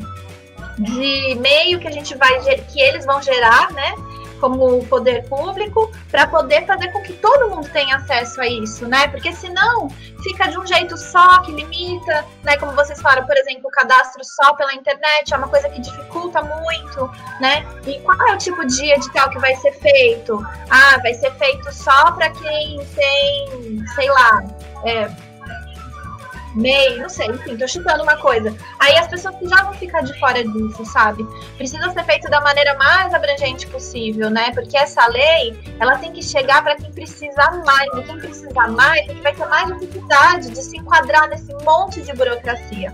Aí até uma coisa que lá em Jaguariúna a gente falou na reunião, e eu acho que é interessante você passar para cá também, que a gente, a gente sabe, a gente pede, né? A gente conversa, olha, vê se tem um outro jeito de cadastro. Mas a gente também se coloca à disposição como um coletivo para ajudar as pessoas, para chegar até essas pessoas. Ah, eu preciso fazer um cadastro, não estou com dificuldade, vem cá, vamos, vamos ajudar, vamos ajudar a pessoa a fazer esse cadastro. E isso aí. É, eu acho que é importante também a gente falar que, por exemplo, a gente já, já falou sobre isso na live, mas assim, da mesma maneira que o pessoal de Jaguariúna está bem unido, é, eu acho que a questão é essa, é a gente aqui em Pedreira se unir, os artistas, o pessoal que propicia a arte, se unir para fazer o negócio acontecer de uma maneira legal. De, da mesma maneira que a gente tem que proteger a população, o poder público também tem que, né? Então é importante que a população participe, que o poder público seja transparente, e aí construa algo junto. Eu acho que o caminho é esse, eu acho que é um futuro. Essa lei Aldir Blanc é uma coisa que está acontecendo emergencialmente, mas que é um futuro para a cultura, porque o trabalho que vocês estão fazendo lá em Jaguariúna, nessa união, vai render muito fruto para o futuro da cultura de Jaguariúna, né? E, e essa, essa união, na verdade, ela vem de todas as cidades, né? Porque tem o André, tem o, o Diego, que também está lá. Então, eu acho que a, a, o rolê é esse. De, de repente, num primeiro passo, a gente junta regional para levantar. Tinha um menino de, de Socorro que veio falar comigo, É, o pessoal de Amparo. Então, assim, de repente, na próxima reunião que vocês tiverem, se for possível, a gente se junta regional, vamos juntar a galera, que tá todo mundo, porque todo mundo quer fazer isso, entendeu? É para todo mundo, então... Exatamente, é, quem tem limite é o município, mas a cultura, a mobilização não tem, gente. Ah, vamos junto. Maravilhoso. Muito legal também, curti. Eu vou querer conversar sobre isso, entender melhor também, pra gente levar essa foto pra periferia.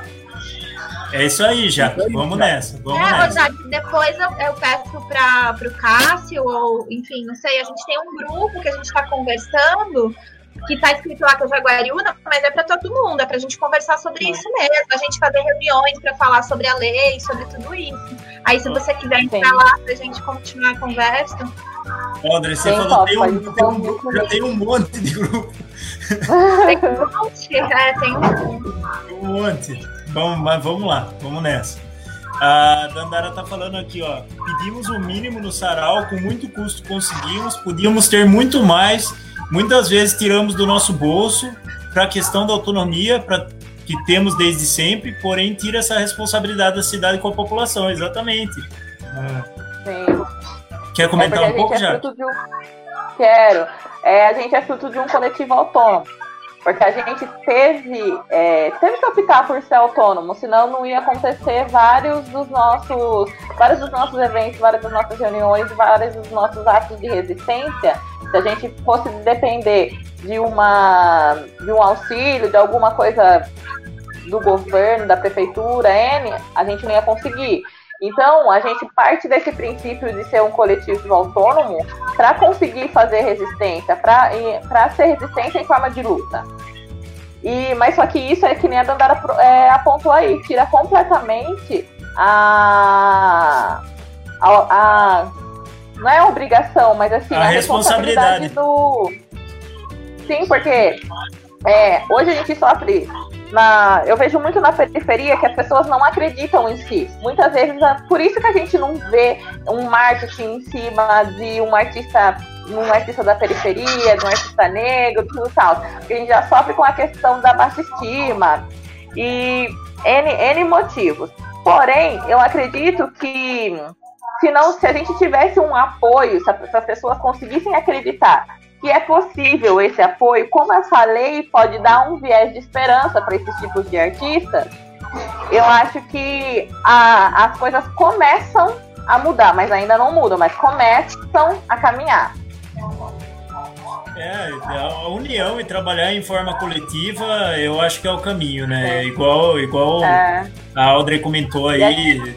Essa, essa ligação de todo o pessoal da região tá muito bonita. E foi assim, eu pedi de, de, de curioso, eu falei, quero entender um pouco mais, eu uhum. falei, deixa eu participar lá do, do, da reunião de Jaguariúna, eu participei, foi a coisa mais linda, a reunião de Jaguariúna. Que legal, mas é legal, porque assim a gente começa a derrubar a descentralização, né? Esse é o ponto, Jaque, é isso aí. Uhum. Mas gente, legal, o convite ainda está aberto, né? O convite, desculpa, uhum. cortar, mas o convite ainda está aberto. Isso está acontecendo agora. Agora é o momento da gente expressar a nossa uhum. opinião, da gente seguir, da gente. Agora é o momento. É agora. Agora que gente, bora. Só quero fazer um comentário. Vocês são maravilhosos e maravilhosas. É nóis. Como? Ah, obrigada, Cássio, você também. A Claudinha está falando aqui, algo inquestionável para nós é que ainda nada é trabalhado para as questões do negro. Sempre tudo é muito relacionado e algo muito americanizado, nada representativo para os negros. Exatamente. Sim. E o Grilo está concordando com a Dandara aqui. Pois é, Dandara, o poder público na cidade precisa olhar para a cultura, principalmente nas periferias, às vezes temos que pôr no próprio bolso. Sim. É, é basicamente isso que eu já comentei, é, que esse primeiro é, comentário da Dandara, é assim, se a gente fala que somos a maioria da população no Brasil, né, são mais de cinquenta e quatro por cento, a gente se vê muito pouco aonde deveria, aonde a gente realmente deveria estar. A gente tem muito artista, só que a gente é representado por pouco. A gente tem muito advogado, mas somos representados por poucos, e isso em todas as profissões.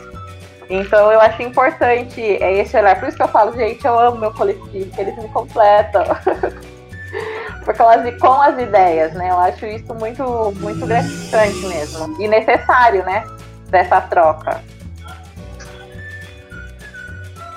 Isso aí, oh, a, a Fran tá falando aqui, as informações têm que ser muito claras e divulgadas de todas as maneiras possíveis, por todos os veículos de informação. Exatamente, foi... Foi essa, isso que a gente pediu, né, André? Que fosse amplamente divulgado para que conseguisse chegar em todo mundo, né?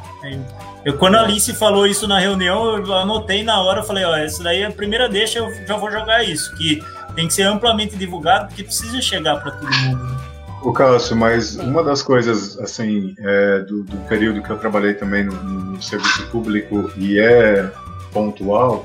é que muitas vezes essas questões de leis e tudo mais, as pessoas não têm é, é, o conhecimento sobre aquilo, né? Muitas secretarias, né, é, muitos, muitos servidores, enfim, eles ocupam é, locais que eles não têm a, a, o conhecimento de como agir, como, enfim, é, é, desvendar toda essa questão que nem a Audrey apontou, como vai ser, de que jeito vai ser, e muitas vezes eles não têm o, que, o, o, o contato, né, para poder fazer isso, né? Então o que é, é triste no nosso país é essa questão, né? São, são muitos, é, é, muitas vagas ocupadas por pessoas que não vivenciam aquilo e não sabem o, o, o porquê daquilo, o pra quê daquilo, né? Então, é, é, isso não é uma defesa, enfim, do poder público, isso não é defesa É apenas um, um, um parênteses meu aqui, nessa questão é, é, da falta do conhecimento. Então, muitas vezes chega uma pilha de coisas, de artigos, de leis, e de emendas, e de M Ps, e, enfim, coisas, e aquilo passa, porque aquele profissional que está, talvez, ocupando aquele local, é, não tem o, o, o, o tato, não tem é, é, o interesse, ou não sabe, ou, enfim. Então, esse, essa é uma problemática nossa também. Eu, eu acho que esse é um dos motivos que a gente precisa tomar o nosso lugar como artista, né, como produtor de cultura, de ação. A gente precisa retomar esse lugar, de dizer, olha, a gente sabe fazer, vamos fazer em parceria. Levar ideias, levar projetos e, e, e conversar e entender sobre as leis, é difícil mesmo, porque é feito pra gente não entender, né? Ninguém tá é, pensando em fazer a gente entender as coisas. Né? Quanto mais difícil for, melhor, né? E, então, por isso que é importante a gente estar tá junto, a gente construir junto. Os artistas, os produtores, os, a galera que trabalha com cultura tem que estar tá lá, fazendo, construindo, entendeu? E pensando nisso. E, e o poder público tem o papel de fomentar isso, né? E, e... acho que era isso, me perdi no meu, no meu raciocínio. É, eu, eu, eu acredito que tem, tem um problema que é muito burocrático mesmo, eu acho que é até difícil para o poder público mesmo, também considero isso, é difícil, só que assim, falta um pouco de, de, de vontade, né, eu acredito, do, do próprio poder público, né, como ninguém se interessa, vai deixando de lado, vai deixando de lado, e assim, o poder público tem que prezar pela transparência, né, o principal é a transparência, então ele tem que procurar se informar sobre aquilo, É, melhorar essas situações para, através disso, ele propiciar transparência para as pessoas, para as pessoas poderem alcançar essas coisas, né? Eu acho que é o principal. A gente tem um exemplo aqui na cidade que, se fossem feitos projetos bem feitos em todas as áreas, a prefeitura provavelmente ela conseguiria cinquenta por cento a mais do valor que ela já tem de arrecadação. Quantas coisas a mais a prefeitura conseguiria fazer com esses cinquenta por cento a mais da arrecadação, né? Então, eu, eu passa pelo poder público se interessar em fazer alguma coisa diferente, né? E, na, na maioria das vezes, se interessa em fazer o arroz com feijão e, e, e não se preocupar em até alcançarem as coisas. Ô, Cássio, acho que você travou. Fala essa última frase de novo. Ih, tá travado ainda. Tá travado. Estão cortando o fio lá do poste do Cássio. Estão cortando. Voltou, gente? Voltou. Tinha travado aqui, né? Tinha travado. É, eu nem lembro mais, não sei que hora que eu parei, porque travou, né? Você parou no arroz e feijão. É, então, aí fica nessa de fazer o arroz e feijão e, e não, não se preocupa em dar voz para as pessoas e propiciar que as pessoas possam fazer as coisas, né? Então, é... passa muito pela... A gente tem que ter vontade de se interessar em aprender, por mais difícil que seja, mas passa muito por... Se a gente não fizer isso, o poder público não faz nada para instruir a gente também. Não, é, é. Eles ficam num, num ponto confortável para eles, né? Porque o, o que acontece, né? Acaba, as coisas acabam passando, e aí a, a galera civil também não, não tem o conhecimento que é necessário, não, acaba não buscando o conhecimento que é necessário para cobrar, para poder estar em cima, né, para fazer as coisas acontecerem. Então acaba ficando confortável esse deixar passar e, e, e as coisas acabam não acontecendo. É, eu, eu, fui com... né? eu, eu fui conversar com o André, acho que depois da minha primeira live, o André falou, Cássio, eu tomei uma decisão para minha vida, eu vou me interessar mais e vou buscar... eu vou buscar o meu direito, buscar que as coisas aconteçam de uma forma melhor e tal. Ele falou isso pra mim, eu falei, opa, André, tamo junto, falei pra ele. Não, exatamente. E, e essa, essa vontade surgiu quando?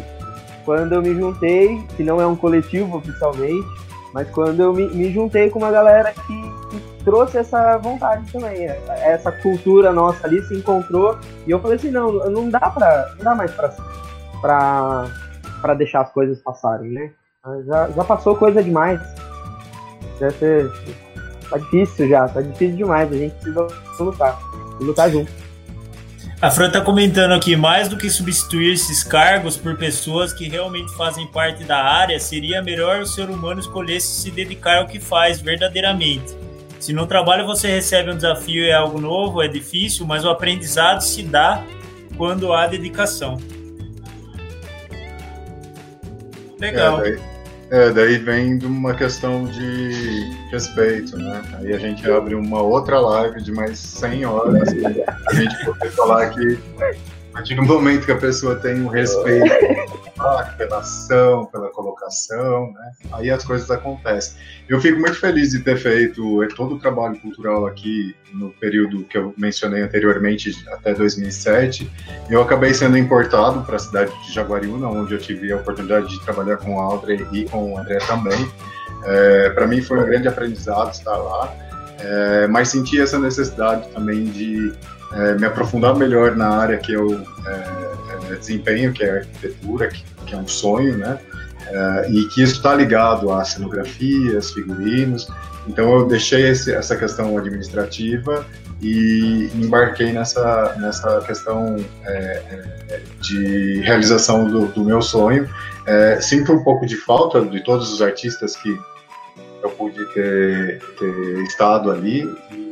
Estou bem feliz com essa movimentação que a gente está tendo aqui, através dessa live que foi é, é, feita hoje pelo, pelo Cássio, para esses pontos culturais da cidade, que é mais importante, né? Porque a gente é daqui e a gente tem a história daqui, né?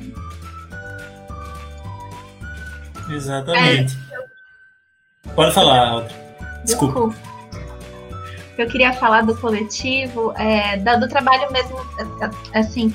Sim, o, o, o coletivo, né? Você tem um coletivo, mas o trabalho da, na coletividade, a gente sentar para conversar e para ouvir, principalmente ouvir, a gente vai, é assim que a gente vai construir, né? Junto, a gente vai construindo conhecimento junto a partir da realidade de cada um.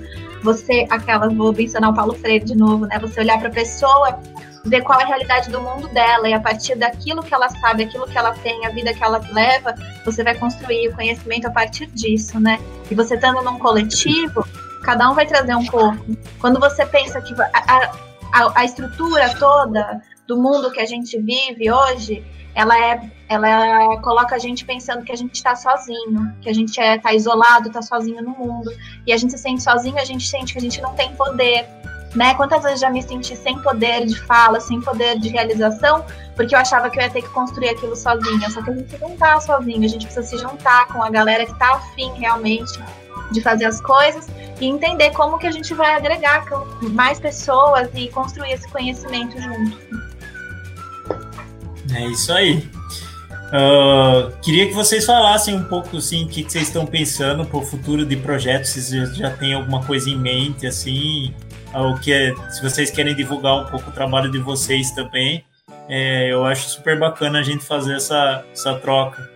Uh, posso começar com a Jaque? Claro. Pode. Vai, Jaque. Pode. Ah, então. Eu já perdi o que eu tenho que falar. É sobre, sobre, sobre o, o que vocês estão planejando para o futuro, sobre o trabalho de vocês, se você quiser divulgar, né? Você falou que você é empreendedora, uhum. É legal você divulgar o seu trabalho. Tá, beleza. Eu sou empre- empreendedora no ramo de semijoias e aí eu tô, tô começando, já, faz, já tem quatro anos que a gente está nesse ramo. Mas eu tenho um projeto da minha marca de estender para a linha afro, que é a minha história. E em relação, assim, às movimentações do, do coletivo, do movimento negro, do Feconezu e do Taos, a gente está se formando uma, uma base como juventude negra aqui de Pedreira maior. A gente está começando a crescer, que é fruto dos sarais que a gente veio fazendo, e essas pessoas grudaram na gente, não largaram, graças a Deus. E aí a gente está tá começando a crescer essa comissão, a gente está tá pensando novos projetos. A pandemia deu uma quebrada, porque a gente estava muito animado para fazer várias coisas, e de repente a gente está meio que imobilizado. Mas a gente está começando a se organizar. Temos projetos sociais em mente, assim, mas nada muito, muito que eu já posso divulgar. mas uhum. vai, vai vir à tona. Quando a gente menos esperava, a gente vai conseguir estruturar da melhor forma isso daí, e aí a gente vai conseguir vir com um projeto maravilhoso, que eu tenho certeza que quando vocês, vocês souberem, colocarem os olhos nisso, já vai brilhar, porque é muito lindo mesmo. Ô, Jaque, conte com a gente, né? Só é, deixa eu te... sim, sim, com certeza. Só deixa eu te fazer uma pergunta aí. Como encontra vocês nas redes sociais? Tá. A gente tem a página Ordem e Progresso na Casa das Pretas, mas também a gente, a gente também tem a, a página do Feconezu, Festival, Festival Comunitário dos Negros Zumbi. E pode procurar também na, nas redes sociais particulares, que eu sempre estou mandando o link para ir direto para as nossas páginas. Show! E, Bill, conta um pouco aí sobre o que você está fazendo. Você falou que você falou que você está se dedicando mais à questão da arquitetura agora. Conta um pouco sobre os projetos, sobre essas, essas milhares de coisas que você faz. Bom, como todos, né, após essa, essa doideira dessa pandemia, é, a minha agenda de, de maquiagens ela foi interrompida, felizmente, todos os eventos desse ano. É, mas com isso eu consegui trocar várias informações, fazer alguns cursos, é, enfim, estar tá ligado nessa questão online com outros é, profissionais, e profissionais do, da, do, do eixo São Paulo e tudo mais. Eu, eu nunca, a pergunta sempre foi, nossa, é, é, por que você não vai embora da cidade e trabalha em São Paulo e faz isso e tal? Porque eu sempre entendi que é necessário é, é, existir o que há em São Paulo aqui para a gente, para a nossa cidade, né? Então, assim, eu acredito muito nisso, nessa questão minha de, de maquiagens. E acredito que o ano que vem realmente isso vai estar é, mais organizado, se Deus quiser, né? Estou é, atuando mais na área de arquiteto, trabalhando com projetos comerciais, de interiores, residenciais. É, tenho trabalho junto com a Carol Pansani, né, que é a minha cunhada lá dentro da escola, que a gente está promovendo algumas alterações também incríveis, que logo ela vai estar tá, é, com essa questão de empreendedorismo bem forte na, na cidade, com uma outra roupagem, né, com uma outra ideia de, de cultura, arte e dança. É, que mais? Ah, vocês me encontram nas redes sociais, é, enfim... É, e hoje eu tenho atuado também como professor de artes no Centro Cultural de Pedreira. Então, assim, quando existiu essa, essa colocação, o município fez um, um, um edital, né, um de, de chamamento para contratação. Eu meio que resgatei tudo aquilo que, que eu aprendi, né, e, e resolvi retornar e, e, e contribuir de volta.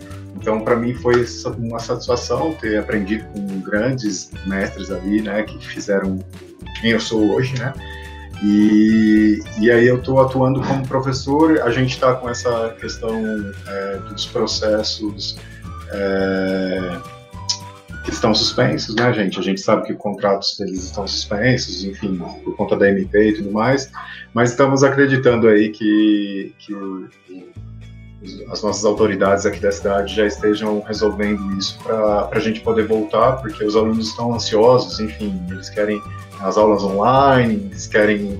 É, enfim, eu converso com todos, na verdade, né? Eles acabam mandando mensagem, eu vou tirando dúvidas, vou conversando com o pessoal, é, mas para mim tem sido gratificante estar podendo reverter essa, essa minha experiência que eu tive e agora um, formado, enfim, mais vivido e e artista atuante, ajudando os novos artistas aí da cidade.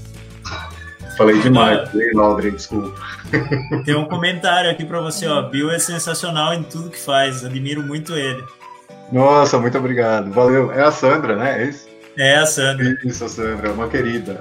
Muito obrigado, gente, valeu. Amiga, você quer falar um pouquinho?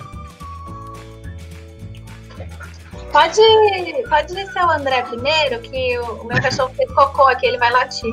Ah, então tá bom. uh, então, beleza, vamos lá. É, eu tenho, esse, esse tempo, né, da, como eu falei, eu tenho me voltado muito para estudo. É, tenho é, conhecendo outras, outras maneiras, principalmente de legislação, né? tentando aprender um pouquinho sobre isso e me voltando também é, um pouquinho para o artista que eu sou, que às vezes fica um pouco esquecido, né? A gente dá tanta aula, a gente está o tempo todo compartilhando e trabalhando. E, e aí eu descobri que eu tenho, agora eu tenho tempo para fazer o meu malabares, para treinar o meu malabares, que eu adoro. Que eu... Então, e também para ficar com, em casa com, com os meus filhos. Mas artisticamente eu tenho levado a Casa do Paçoca, né, que é o meu canal no YouTube, que leva brincadeiras interativas para as crianças. Então, para a criança não ficar só aí no, no eletrônico de maneira estática, eu, eu trago essas brincadeiras interativas e ela brinca ao vivo ali comigo. É, e também mantenho, né, alguns projetos das aulas que ainda acontecem, uh, a gente continua mantendo. E, e muito feliz, assim, de estar tá tomando um, um, um local mesmo, assim, de, de fala, de poder falar, de poder discutir cultura. É, eu acho que isso está sendo muito transformador dentro de mim e quero levar essa transformação para fora aí, para quem quiser compartilhar também. Show! E você, amiga? O que, que você está pensando aí? Está então, com... é, isso que o André falou, eu, eu, eu, aconteceu comigo, eu entendi, eu lembrei que eu sou artista, né, de novo. E aí eu tô cheia de coisa dentro, querendo fazer, querendo produzir, querendo criar, sabe? Eu tô num momento, assim, muito criativo e um momento de muito estudo, assim, né, em algumas frentes. Tem a, a questão do, do Leia Mulheres de Jaguariúna, que é um projeto muito importante para mim, que eu tenho junto com a Cintia e com a Suelen. É um clube de leitura, e a pandemia, é, apesar de todas as coisas horrorosas que estão acontecendo e sendo evidenciadas, né, através dela, a gente pelo menos está conseguindo... Ai, obrigada, Ellen. A gente pelo menos... Não sei nem se ela estava falando... Eu assim. Acho que a Audrey travou. Eita, porra. Não. Não? Tá, não, não, tá, tá tudo bem. Eu tô te vendo. Tá tudo bem? Acho que é o Cássio que travou. Não, eu acho que fui eu que travei. Não tem problema, amiga. Você fala o que você quiser aqui. Que é sua casa. E aí, é um projeto que a gente está conseguindo fazer agora é, virtual. Então, tá vindo participar gente de todas as cidades, assim, e de qualquer lugar. Então, isso, isso foi legal, porque a gente conseguiu continuar O, o projeto, né, o Leia Mulheres de Jaguariúna. Eu vou até mandar aqui no, no chat, deixa eu ver se vai, o nosso Instagram, quem quiser conhecer. Ah, eu mandei o meu também. Né, então tem essa parte da, da literatura, da gente divulgar, porque na verdade a ideia do Leia Mulheres é que a gente incentive a leitura de autoras mulheres de diversos gêneros, né? Então é muito legal, assim, eu tô muito feliz com isso. A, a Cintia também compartilhou aí no chat o nosso arroba. E tem essa parte, aí tem a parte é, da minha expressão artística, que eu tô entrando em contato com ela de novo. Então eu tô fazendo uns trabalhos de audiovisual, e aí mais, daqui a um tempo vai ter uma exposição que vai rolar, eu tô bem animada com isso, né, do, do, dos cursos que eu tô fazendo. Tem a parte da cultura, que a gente está estudando muito também, junto, coletivamente, querendo construir, né, que eu tô também muito voltada para isso. E é, estudando, assim, eu estou estudando muito, participando de todos os, os projetos que tem, que aparecem, assim, de credenciamento de todos os lugares. A gente tá, eu tô mandando projeto, entendeu? Para tentar conseguir ali um, um lugar, uma posição no meio desse mundo pandêmico que está acontecendo, tentar entender como é a vida no hoje, né? Porque não, a gente não sabe o que vai acontecer amanhã, então tentando me colocar no agora, o que, que eu estou conseguindo fazer. E acho que é isso, assim, não sei se eu esqueci de alguma coisa, eu falo, falo, e daí eu não lembro do que eu... Aliás, teve aquele vídeo maravilhoso que você fez para a Casa do Teatro, que foi sensacional, até eu fiquei com vontade de, de, de bordar depois daquele vídeo. Ah, que legal, é, tem esse, esse rolê da Casa do Teatro, que aliás a Casa do Teatro é um espaço incrível que tem aqui, né, na nossa região, e aí tive, né, a oportunidade, eles me deram espaço lá para participar e tal. E aí eu fiz esse vídeo, aí eu tô, eu tô bem é, direcionada para esse rolê aí, audiovisual, assim, de criação audiovisual, artística. E vamos ver o que vai acontecer, gente, não sei, tô aí, meio flutuante. É isso aí. Gente, foi maravilhoso, vocês são incríveis, eu fico muito feliz de dividir com vocês aqui, e foi incrível como sempre é, né? Porque sempre tem pessoa bacana aqui. Quando a coisa é de verdade, o negócio flui de verdade, não é verdade? Então, eu acredito muito nisso. Enfim, eu, a gente já está para finalizar e quem quiser dar uma palavrinha final aí antes da gente ir para o fim, agora que todo mundo já fez seu jabazinho também, se quiser deixar um recado, uma mensagem para as pessoas. Uhum. Eu Vai, começo, gente. Então? Vai lá. Ah, pode ser, já. O Cássio tá falando. O Cássio me joga primeiro na fogueira, tô, às vezes estou aqui, ó, ainda refletindo, ele vai e me joga. Tô refletindo, ele vai. Então, não é o primeiro. Tô brincando, viu, Cássio? Então, gente, ah, eu queria agradecer de coração, primeiramente, por estar aqui com vocês. Essa troca, para mim, assim, como aprendiz, está sendo muito enriquecedora. É, de coração mesmo, sou grata. Queria agradecer à comunidade negra, queria agradecer à minha família, agradecer aos meus coletivos, agradecer todo mundo, o Cássio em particular, pelo convite.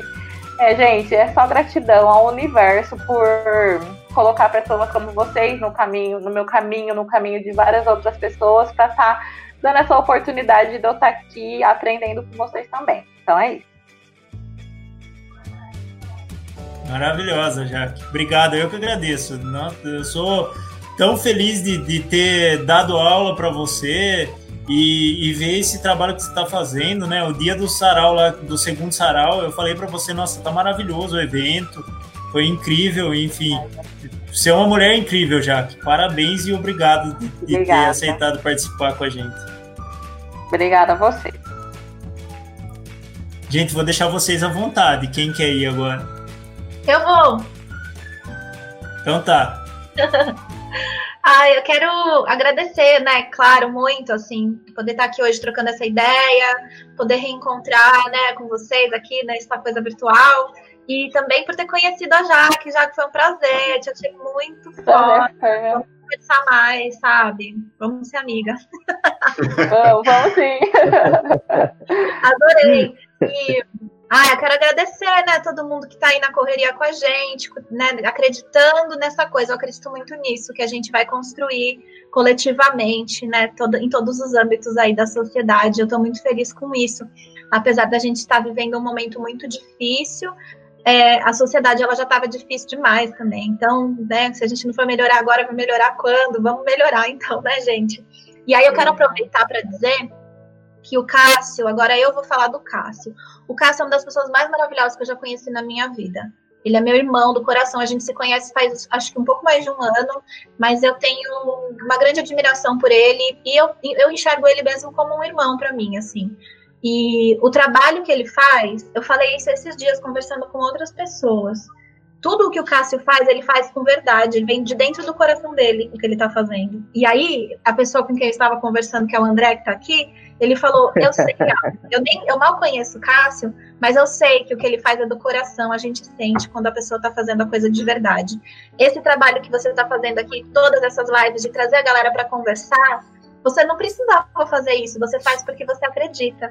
Então, assim, é uma honra poder estar aqui conversando com vocês. Eu queria te agradecer, Cássio, por ter coragem, por continuar lutando, por acreditar e por querer construir junto com as pessoas. Isso é muito bonito, eu te admiro muito, amigo. Amo você. Você faz eu chorar, sim. Gente, eu não tenho vergonha de chorar. Sou chorão, eu fiquei até descabelado agora que eu enfiei a mão no cabelo, que baguncei tudo. Não, de verdade, de verdade assim, é, eu admiro muito vocês todos aqui, mas o que a Audrey falou, assim, a Audrey é como se fosse uma irmã mesmo, a gente se conhece e foi, assim, um encontro maravilhoso, assim, encontro de, de almas mesmo, de, de pessoas que se admiram e tal, e, e, assim, é uma alegria sempre estar do lado, eu vou falar da Audrey específico agora, mas é uma alegria sempre estar do lado da, da Audrey, é, é incrível, assim, ela é uma mulher incrível, aprendo muito com ela cada vez que a gente conversa, e a gente, a gente é como se fosse irmão mesmo, de verdade. E, assim, para comentar um pouco sobre todos aqui também, a Jaque é sensacional, falei sobre ela já, que que esse trabalho incrível que ela faz, que eu, é maravilhoso de, de deixar, fazer propiciar as pessoas da periferia que façam esse trabalho. O Bill, conheço ele há nem sei quantos anos já faz, que eu conheço o Bill, enfim, ele sabe o quanto que eu admiro ele. A gente já viveu muita coisa junto, mas muita coisa junto mesmo, enfim, né? É, e o André, a gente se conhece há, há pouco tempo, mas assim, eu já admirava o trabalho dele olhando de fora, né? E agora olhando de dentro, a gente se conversando e tendo essa proximidade, é, é um cara incrível, é um cara incrível que quer construir uma coisa diferente de verdade, né? E é um cara que eu quero ter por perto. Tanto é que eu já até convidei ele para entrar no meu partido também, viu, gente? Além da gente estar tá se articulando aí. Falei, falei vem, vem com nós, vem com nós. É, ainda, é, é, ainda tá no período de, de, de se conhecer, né? Ainda tá... uh, mas é, eu vou, já vou aproveitar, já vou emendar minha, minha fala final aí. Uh, eu queria muito, muito agradecer. É uma alegria imensa, como, como eu disse, a gente ter um, um local para a gente falar e a gente se sentir à vontade, a gente se sentir bem para falar é, com, com pessoas corajosas, pessoas que estão abraçando a, essa ideia, essa, essa questão da arte, da cultura. É incrível.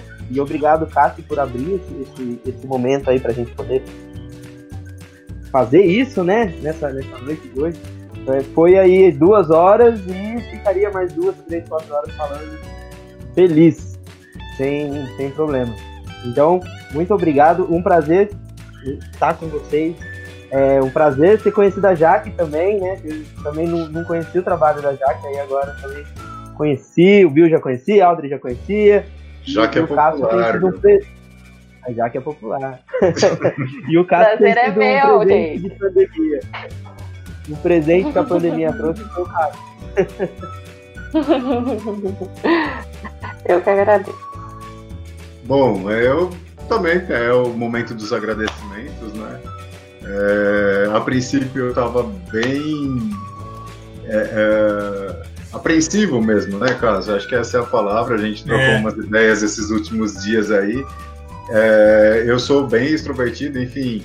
mexo com essa questão de palco, esses amigos artistas aí sabem, mas esses negócios de vibe, enfim, deixa a gente sempre, né? Mas a Bianca Almeida, que é outra artista aqui da nossa cidade, conseguiu resolver bem isso em mim no sábado, né? Que eu fiz uma live com ela. E espero participar de mais é, atividades com vocês.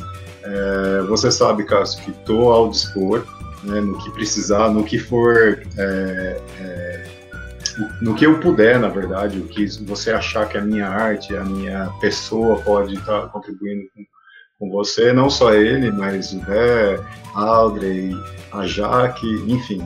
E agradecer a todos que estão acompanhando a gente, aos amigos, familiares, enfim. É, foi um papo muito bom, assim, foi rápido, né? Passou, já nós estamos a uma hora e cinquenta e seis, gente, então é, foi bem divertido. Eu só tenho a agradecer, Cássio, você é fera, cara. Foi incrível, gente. Eu agradeço demais. Foi incrível. Assim, já vou, já vou cantar uma bola para vocês, viu? Daqui a pouco eu vou fazer uma, uma semana para a gente debater cultura, enfim. Daí eu quero construir isso coletivamente com, com todo mundo, assim. Então, assim, a gente vai elaborar as temáticas junto e tal. E a gente daí vai construir esse cenário junto. Então, eu quero fazer duas semanas, já antecipando, uma sobre educação e a outra sobre cultura. E aí todo mundo que quiser participar, que for do nosso lado, que pensa como a gente e acredita no mundo de verdade, igual a gente acredita, essas pessoas vão ser convidadas a participar conosco e, e construir junto essas duas semanas, que a gente vai fazer vários debates legais aí. Ô, Cássio, eu esqueci de falar só uma coisa. É, a gente está construindo um coletivo feminista também, ele começou em Jaguariúna, mas tem uma galera da região também, chama Maria Coletiva, e ele está nascendo, ele nasceu, assim, o nome dele foi criado ontem, ele está começando, e também é uma coisa muito bacana que está acontecendo, assim, nesse momento, eu esqueci de falar. E obrigado, pessoal, que está participando aqui, comentando, os, os amigos, todos estão assistindo. Ah, e eu quero fazer um outro comentário também, é, só para reforçar, né? Eu, eu conheci a Audrey lendo Mulheres, no Leia Mulheres de Amparo. Então, assim, é, quanto esse projeto do Leia Mulheres é importante, né? É, com você encontrar com essas pessoas de verdade que acreditam no mundo diferente. Então, o nosso encontro foi lá, né? Então, o Leia Mulheres mudou. A Ellen acabou de falar aqui, é verdade mesmo, né? O Leia Mulheres mudou nossa vida, e é verdade, que a gente sempre fala sobre isso, eu e a Ellen, que mudou a nossa vida, de verdade mesmo. Então, é, reforçando aí a questão do Leia Mulheres de Jaguariúna, que é um trabalho incrível, um projeto incrível. Participem, ah, é. é o único, a Ellen tá falando aqui, ó. É o último também, comentário meu. É, não podemos esquecer aos haters, né? Um grande abraço e beijo, e, enfim, que nos encontre é, verdadeiramente, e vamos resolver tudo face to face, que acho que é mais, é, mais correto, né? Vamos por assim. Exatamente, porque assim, em qualquer lugar que eu vou participar, eu dou minha cara para participar. Eu dou minha cara, eu faço comentário lá, é o Cássio comentando, entendeu? Então, assim, que tenha coragem de dar a sua cara de verdade, né? Por que que tá querendo se esconder, né? Tranquilo, Cássio. Tirei de letra, amigo.